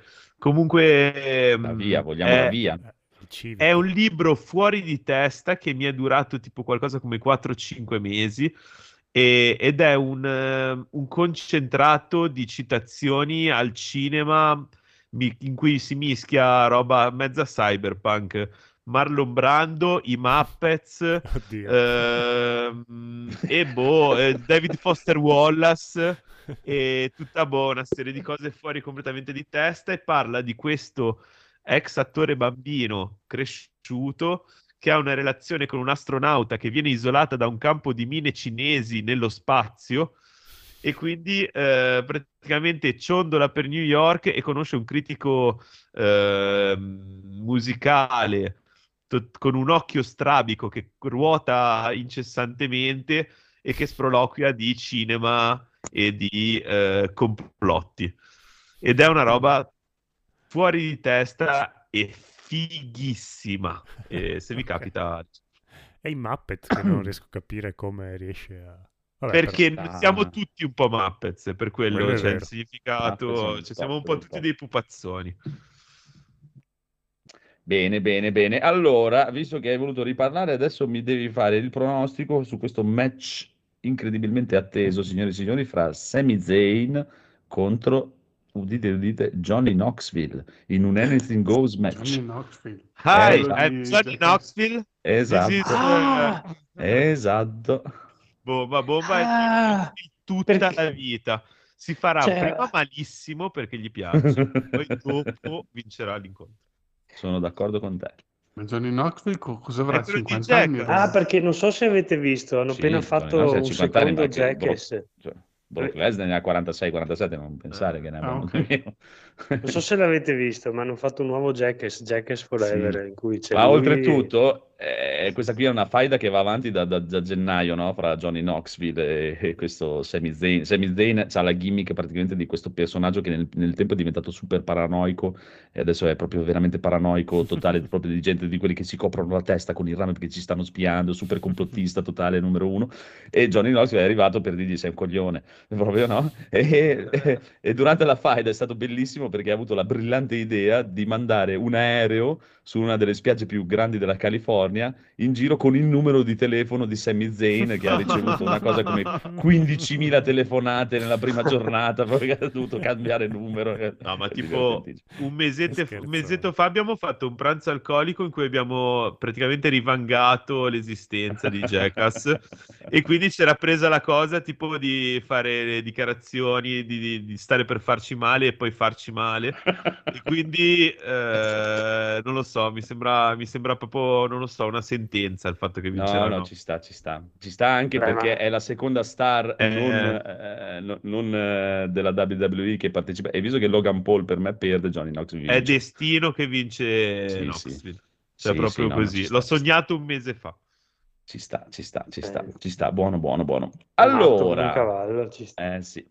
Ora abbiamo rimasto il nostro buon, eh, eh, irreprensibile Federico che ci deve parlare della donna alla finestra del cortile sul patio della ragazza oltre il fiume che per due soldi al mercato mio padre comprò. Quando devo mettere Esatto. l'intervista? Dimmi tu, Fede. Ah, allora io volevo intanto partire ringraziando Daigoro che l'aveva suggerita, perché...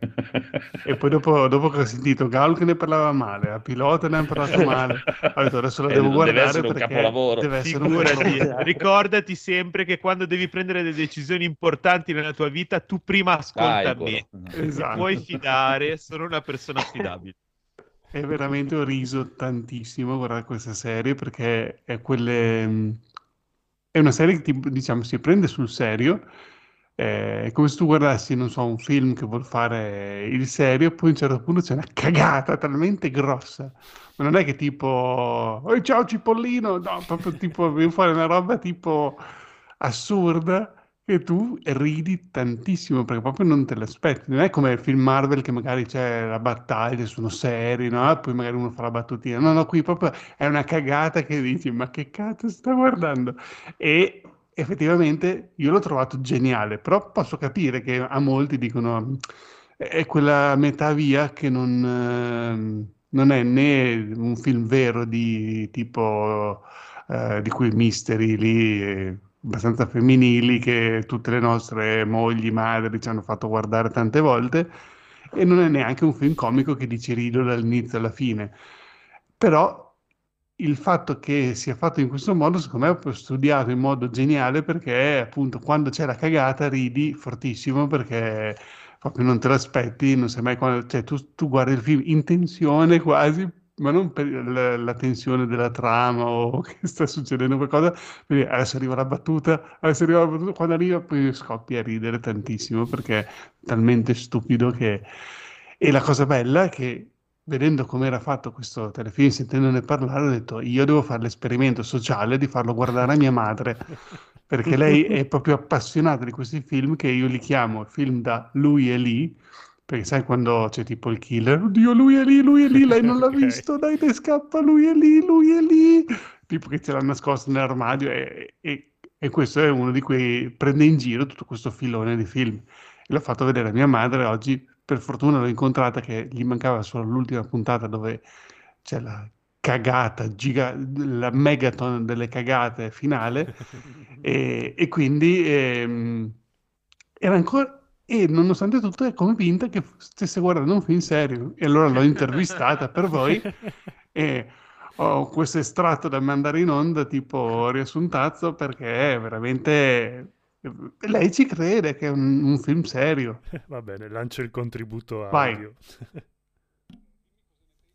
ah, aspetta che non ho collegato il cavo, cazzo, mi ero Eh, distratto. tacca il cavo tacca il cavo Eh, ho già finito la serata io. ah. allora dimmi cosa ne pensi di Quando- questo quando caso manca nel di- cortile della finestra di fronte È un film molto intrigante, intrigante. Però secondo me l'assassino è veramente il giardiniere, quello che mette sulla cassetta, perché è, è un po' matto quello lì. Però io sospetto anche del marito, perché il marito, è, il marito di lei? il marito di lei, quello di colore, insomma, gli ha detto non sono il terapeuta ma sono tuo marito. Ma lei è possibile che non ha capito che lui era suo marito? A meno, effettivamente di colore è molto sospettabile a meno che... A meno che è lei che è la pazza e si inventa tutto, vede tutto, cioè non lo so io. Però detta così sembra palese che sia il- l'uomo il giardiniere. Però adesso ho dei dubbi anche sul marito. Insomma, alla fine non so chi è l'assassino. Assassino. Adorabile, adorabile e immagino faccia delle tagliatelle fuori di testa. sì, sì. E, e la voglio Federico, parliamo un attimo, parliamo un attimo. Ma non è che voi in famiglia avete un po' dei problemi di razzismo? Cioè, no, volevo chiederti. No, sono emiliani, volevo, volevo chiedere, ok, va bene. No, beh, ho insistito su sto fatto perché mi faceva ridere. Allora, ma è un- è una Ho caricato la cioè. mano durante l'intervista.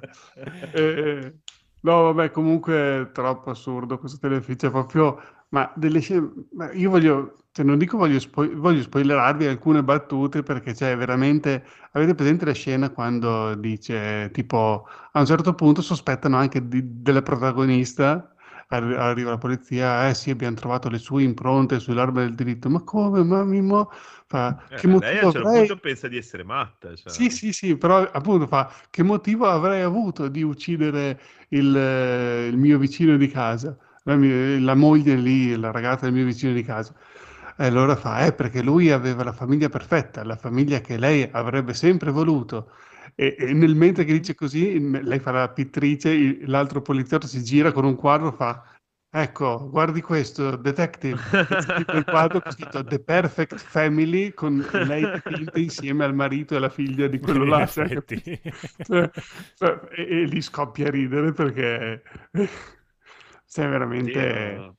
Sono, queste scene qua che proprio... eh, per- però se fosse tutto comico non funzionerebbero perché cioè, se tu vedi un film, perché leggevo qua che è uno spoof movie fatto male, ma no, gli spoof movie erano tipo la pallotta spuntata, quelli lì, cioè che è Sì, è tutto continuo, stupido, sì. cioè, se, se fosse un continuo così, quando gira il quadro con scritto la Perfect Family, con tipo lei con la faccia photoshoppata sopra Sì, non orribile, farebbe ridere. cioè, non farebbe ridere. Qua invece tu in tutta questa scena qui, che magari sembra seria così, eh, oppure anche quella scena di sesso che tipo proprio prende in giro tutti i cliché del, del mondo di questi ti- film qua, tipo sai che lo fanno nella doccia, Sì, con, sì, con sì, che- esatto, è una scena infinita. sì, è una scena infinita, poi lo fanno sulle scale, poi di nuovo nella doccia, poi sul tavolo della cucina, poi di nuovo nella doccia. Cioè, è veramente... eh, Cioè, ti fa ridere con queste cose perché non è che sono battute comiche, però ti fa ridere Eh. per vedere che la gente... Sì, sì, sono fuori Tipo, io- contesto e... No, Sì, sì. più che altro anche la, la grande fortuna che gli attori sono anche bravi, cioè Sì, sì, comunque sì, nel senso, cioè, quindi reggono comunque il ritmo, reggono... sì, sì, sì, no, è tutto, eh, per me è proprio, è stato un bel esperimento e se fanno una seconda serie sono già pronto con le risate da... Ok. Perché poi è tutto il, te- tutto il tempo io pensavo a mia madre che lei guarda sempre questi film qui, no? E infatti non ho neanche capito che era una, bat- una cosa comica. Adesso mi chiedo quando arriva l'ultima puntata, che proprio lì è veramente assurda. Lo farò Eh, vedere anche a mia madre così per eh, sfida. Vi mando solo il vocale, non curioso. Allora, challenge mandare i vocali delle madri dopo che hanno visto questa serie. Secondo me è bellissimo come idea, dovre- potremmo farlo veramente. Se mi mando quelli di mia madre diventate pazzi completamente. Va bene. va- Allora, allora, amico Federico, eh, a questo punto ti tocca di nuovo e tu ci dovrai dire per questo, questa cintura delle campionesse femminili di coppia eh, di Raw. E abbiamo questo incontro fra Carmella e Zelina Vega, che sono le campionesse, contro Mm. Sasha Banks e Naomi, Naomi, contro Liv Morgan e Rhea Ripley, contro Natalia e Shayna Baszler. È un'orgia totale. Madonna, è veramente un- un'orgia. Quattro coppie, sì, sì, sì. Ferormoni a go-go. Sì, questa, Dite questa solo- favore ancora una volta Orgia, così almeno ci, ci parte la denuncia Ora, per molestie sessuali. Ho probabilmente seri dubbi che tu ti ricorda i nomi di quelli che ti ho detto. Sì, eh, esattamente, ne ho detti Allora. talmente tanti che non mi ricordo più niente, però voglio vedere questa cosa perché vedere così tante donne che si menano contemporaneamente deve, deve essere brutto. Te lo farò vedere la prossima settimana, se ne vale la pena te lo faccio vedere. Allora, Carmella e Zelina, Sasha Carmella e Naomi. Carmella, Sasha e Naomi, Mm. Liv e Rhea Ripley, Natalia e Shayna Baszler. Ripley, come quella di Alien. Eh, Natalia, secondo me allora, vin- Natalia adesso non la possono far vincere perché è un nome russo, quindi deve perdere. Eh, poi Ma magari è una Liv Morgan contro- e Rhea Ripley, Sasha e Naomi o Carmella e Zelina, che sono già le Eh, campionesse. me eh. Carmella e Zelina perché hanno Mantengono. proprio questi nomi Però- da, da donne cazzute. Ok, ok, ok. Allora, fammi anche questo, poi lasciamo gli ultimi due al nostro eh, al boss e al regista. Il regista silenzioso questa sera, signori. Regista nell'ombra. Comunque, allora, eh, Federico. Austin Theory nudo. contro Pat McAfee. Austin Theory, adesso di questo ti spiego, ti do un piccolo eh. Austin Theory è il prospetto, è il nuovo ragazzo lanciato verso il futuro, eh, professionista. Pat McAfee è un ex giocatore di football, ex eh, degli Indiana Colts, eh, Indiana Colts, i Colts, non mi ricordo più. Eh, boh, vabbè, comunque dei, dei, giocava a football nei Colts, era il kicker dei Colts, ex wrestler e adesso commentatore della WWE che ha fatto incazzare Austin Theory. E quindi chi vince, Austin Theory o Pat McAfee? No, dai, facciamolo perdere, facciamo vincere quello, eh, quello dell'antivirus che eh, era un matto. Pat McAfee, ok. Magari fa una mattata anche lui. Ok, Ci credo poco e spero proprio di no. perché, Sì, no, no, c'hanno la tendenza a no. ammazzare i giovani. Ma no, guarda, conoscendo la WWE non, non avrei problemi a dirti che fanno vincere l'altro. Comunque, bene, bene, segniamo anche questi, questi pronostici del buon Federico. Quindi abbiamo rimasto il nostro boss, anzi, Mm. prima, prima il nostro regista, amico regista Phoenix. Uh-huh. Te ti ho lasciato quello con il tuo preferito. così. Uh. AJ Style contro Edge. Ah, il mio cuore dice Edge, dai, è, è troppo bellissimo quell'uomo. Mm, Non eh, che J Style sia da meno, dai, però Edge è Edge. Ci sta anche perché da poco poi ha cambiato anche la, la- la canzone, l'entrata, un po' il personaggio, eh, entra con questo personaggio semi nuovo, eh, può darsi, può darsi di sì, quindi te lo appoggio su Edge. Ok, signori e signori, per chiudere la serata, Sì, ma fammi il- nomi semplici però, eh, sono troppo Nomi semplicissimi. Il- a parte che ti ho lasciato il pronostico più importante della serata, sarà il main event di tutta la- il weekend di WrestleMania, signori e signori. Unificazione dei titoli, campione del mondo SmackDown contro il campione del mondo di Raw. Un incontro che si sta aspettando proprio da mesi e mesi e mesi. Roman Reigns contro Brock Lesnar. Vabbè. Ma non si era ritirato Chi? Brock Lesnar? Ma va, perché No? si è ritirato? Prima in pre-puntata chi è che avevate detto che si era ritirato? Triple H. Ah, Triple, Triple H. H. Ah, scusa, Brock Lesnar non si era messo a fare UFC? Eh, cioè, da un pezzo che ha smesso, è diventato campione, poi se n'è andato. Ok. Vabbè, Brock. allora. È, è torna- è tornato in WWE. Quindi, quindi Roman Reigns, il capofamiglia o No, Brock Lesnar, Brock, Brock. l'animale? Brock, Brock l'animale. Bravo. Adesso per, per chiudere, così vi do il mio pronostico a cazzo, proprio per chiudere, eh, vi dico il mio film. Roman Reigns è campione da quasi due anni, praticamente, e va in giro menandosela che lui è il capofamiglia, il tribal chief, il big dog, il- questo è il mio cortile, io sono uno sborone e ha radunato tutti i samoani sotto di lui perché io sono il capofamiglia e di qua e di là e di su e di giù.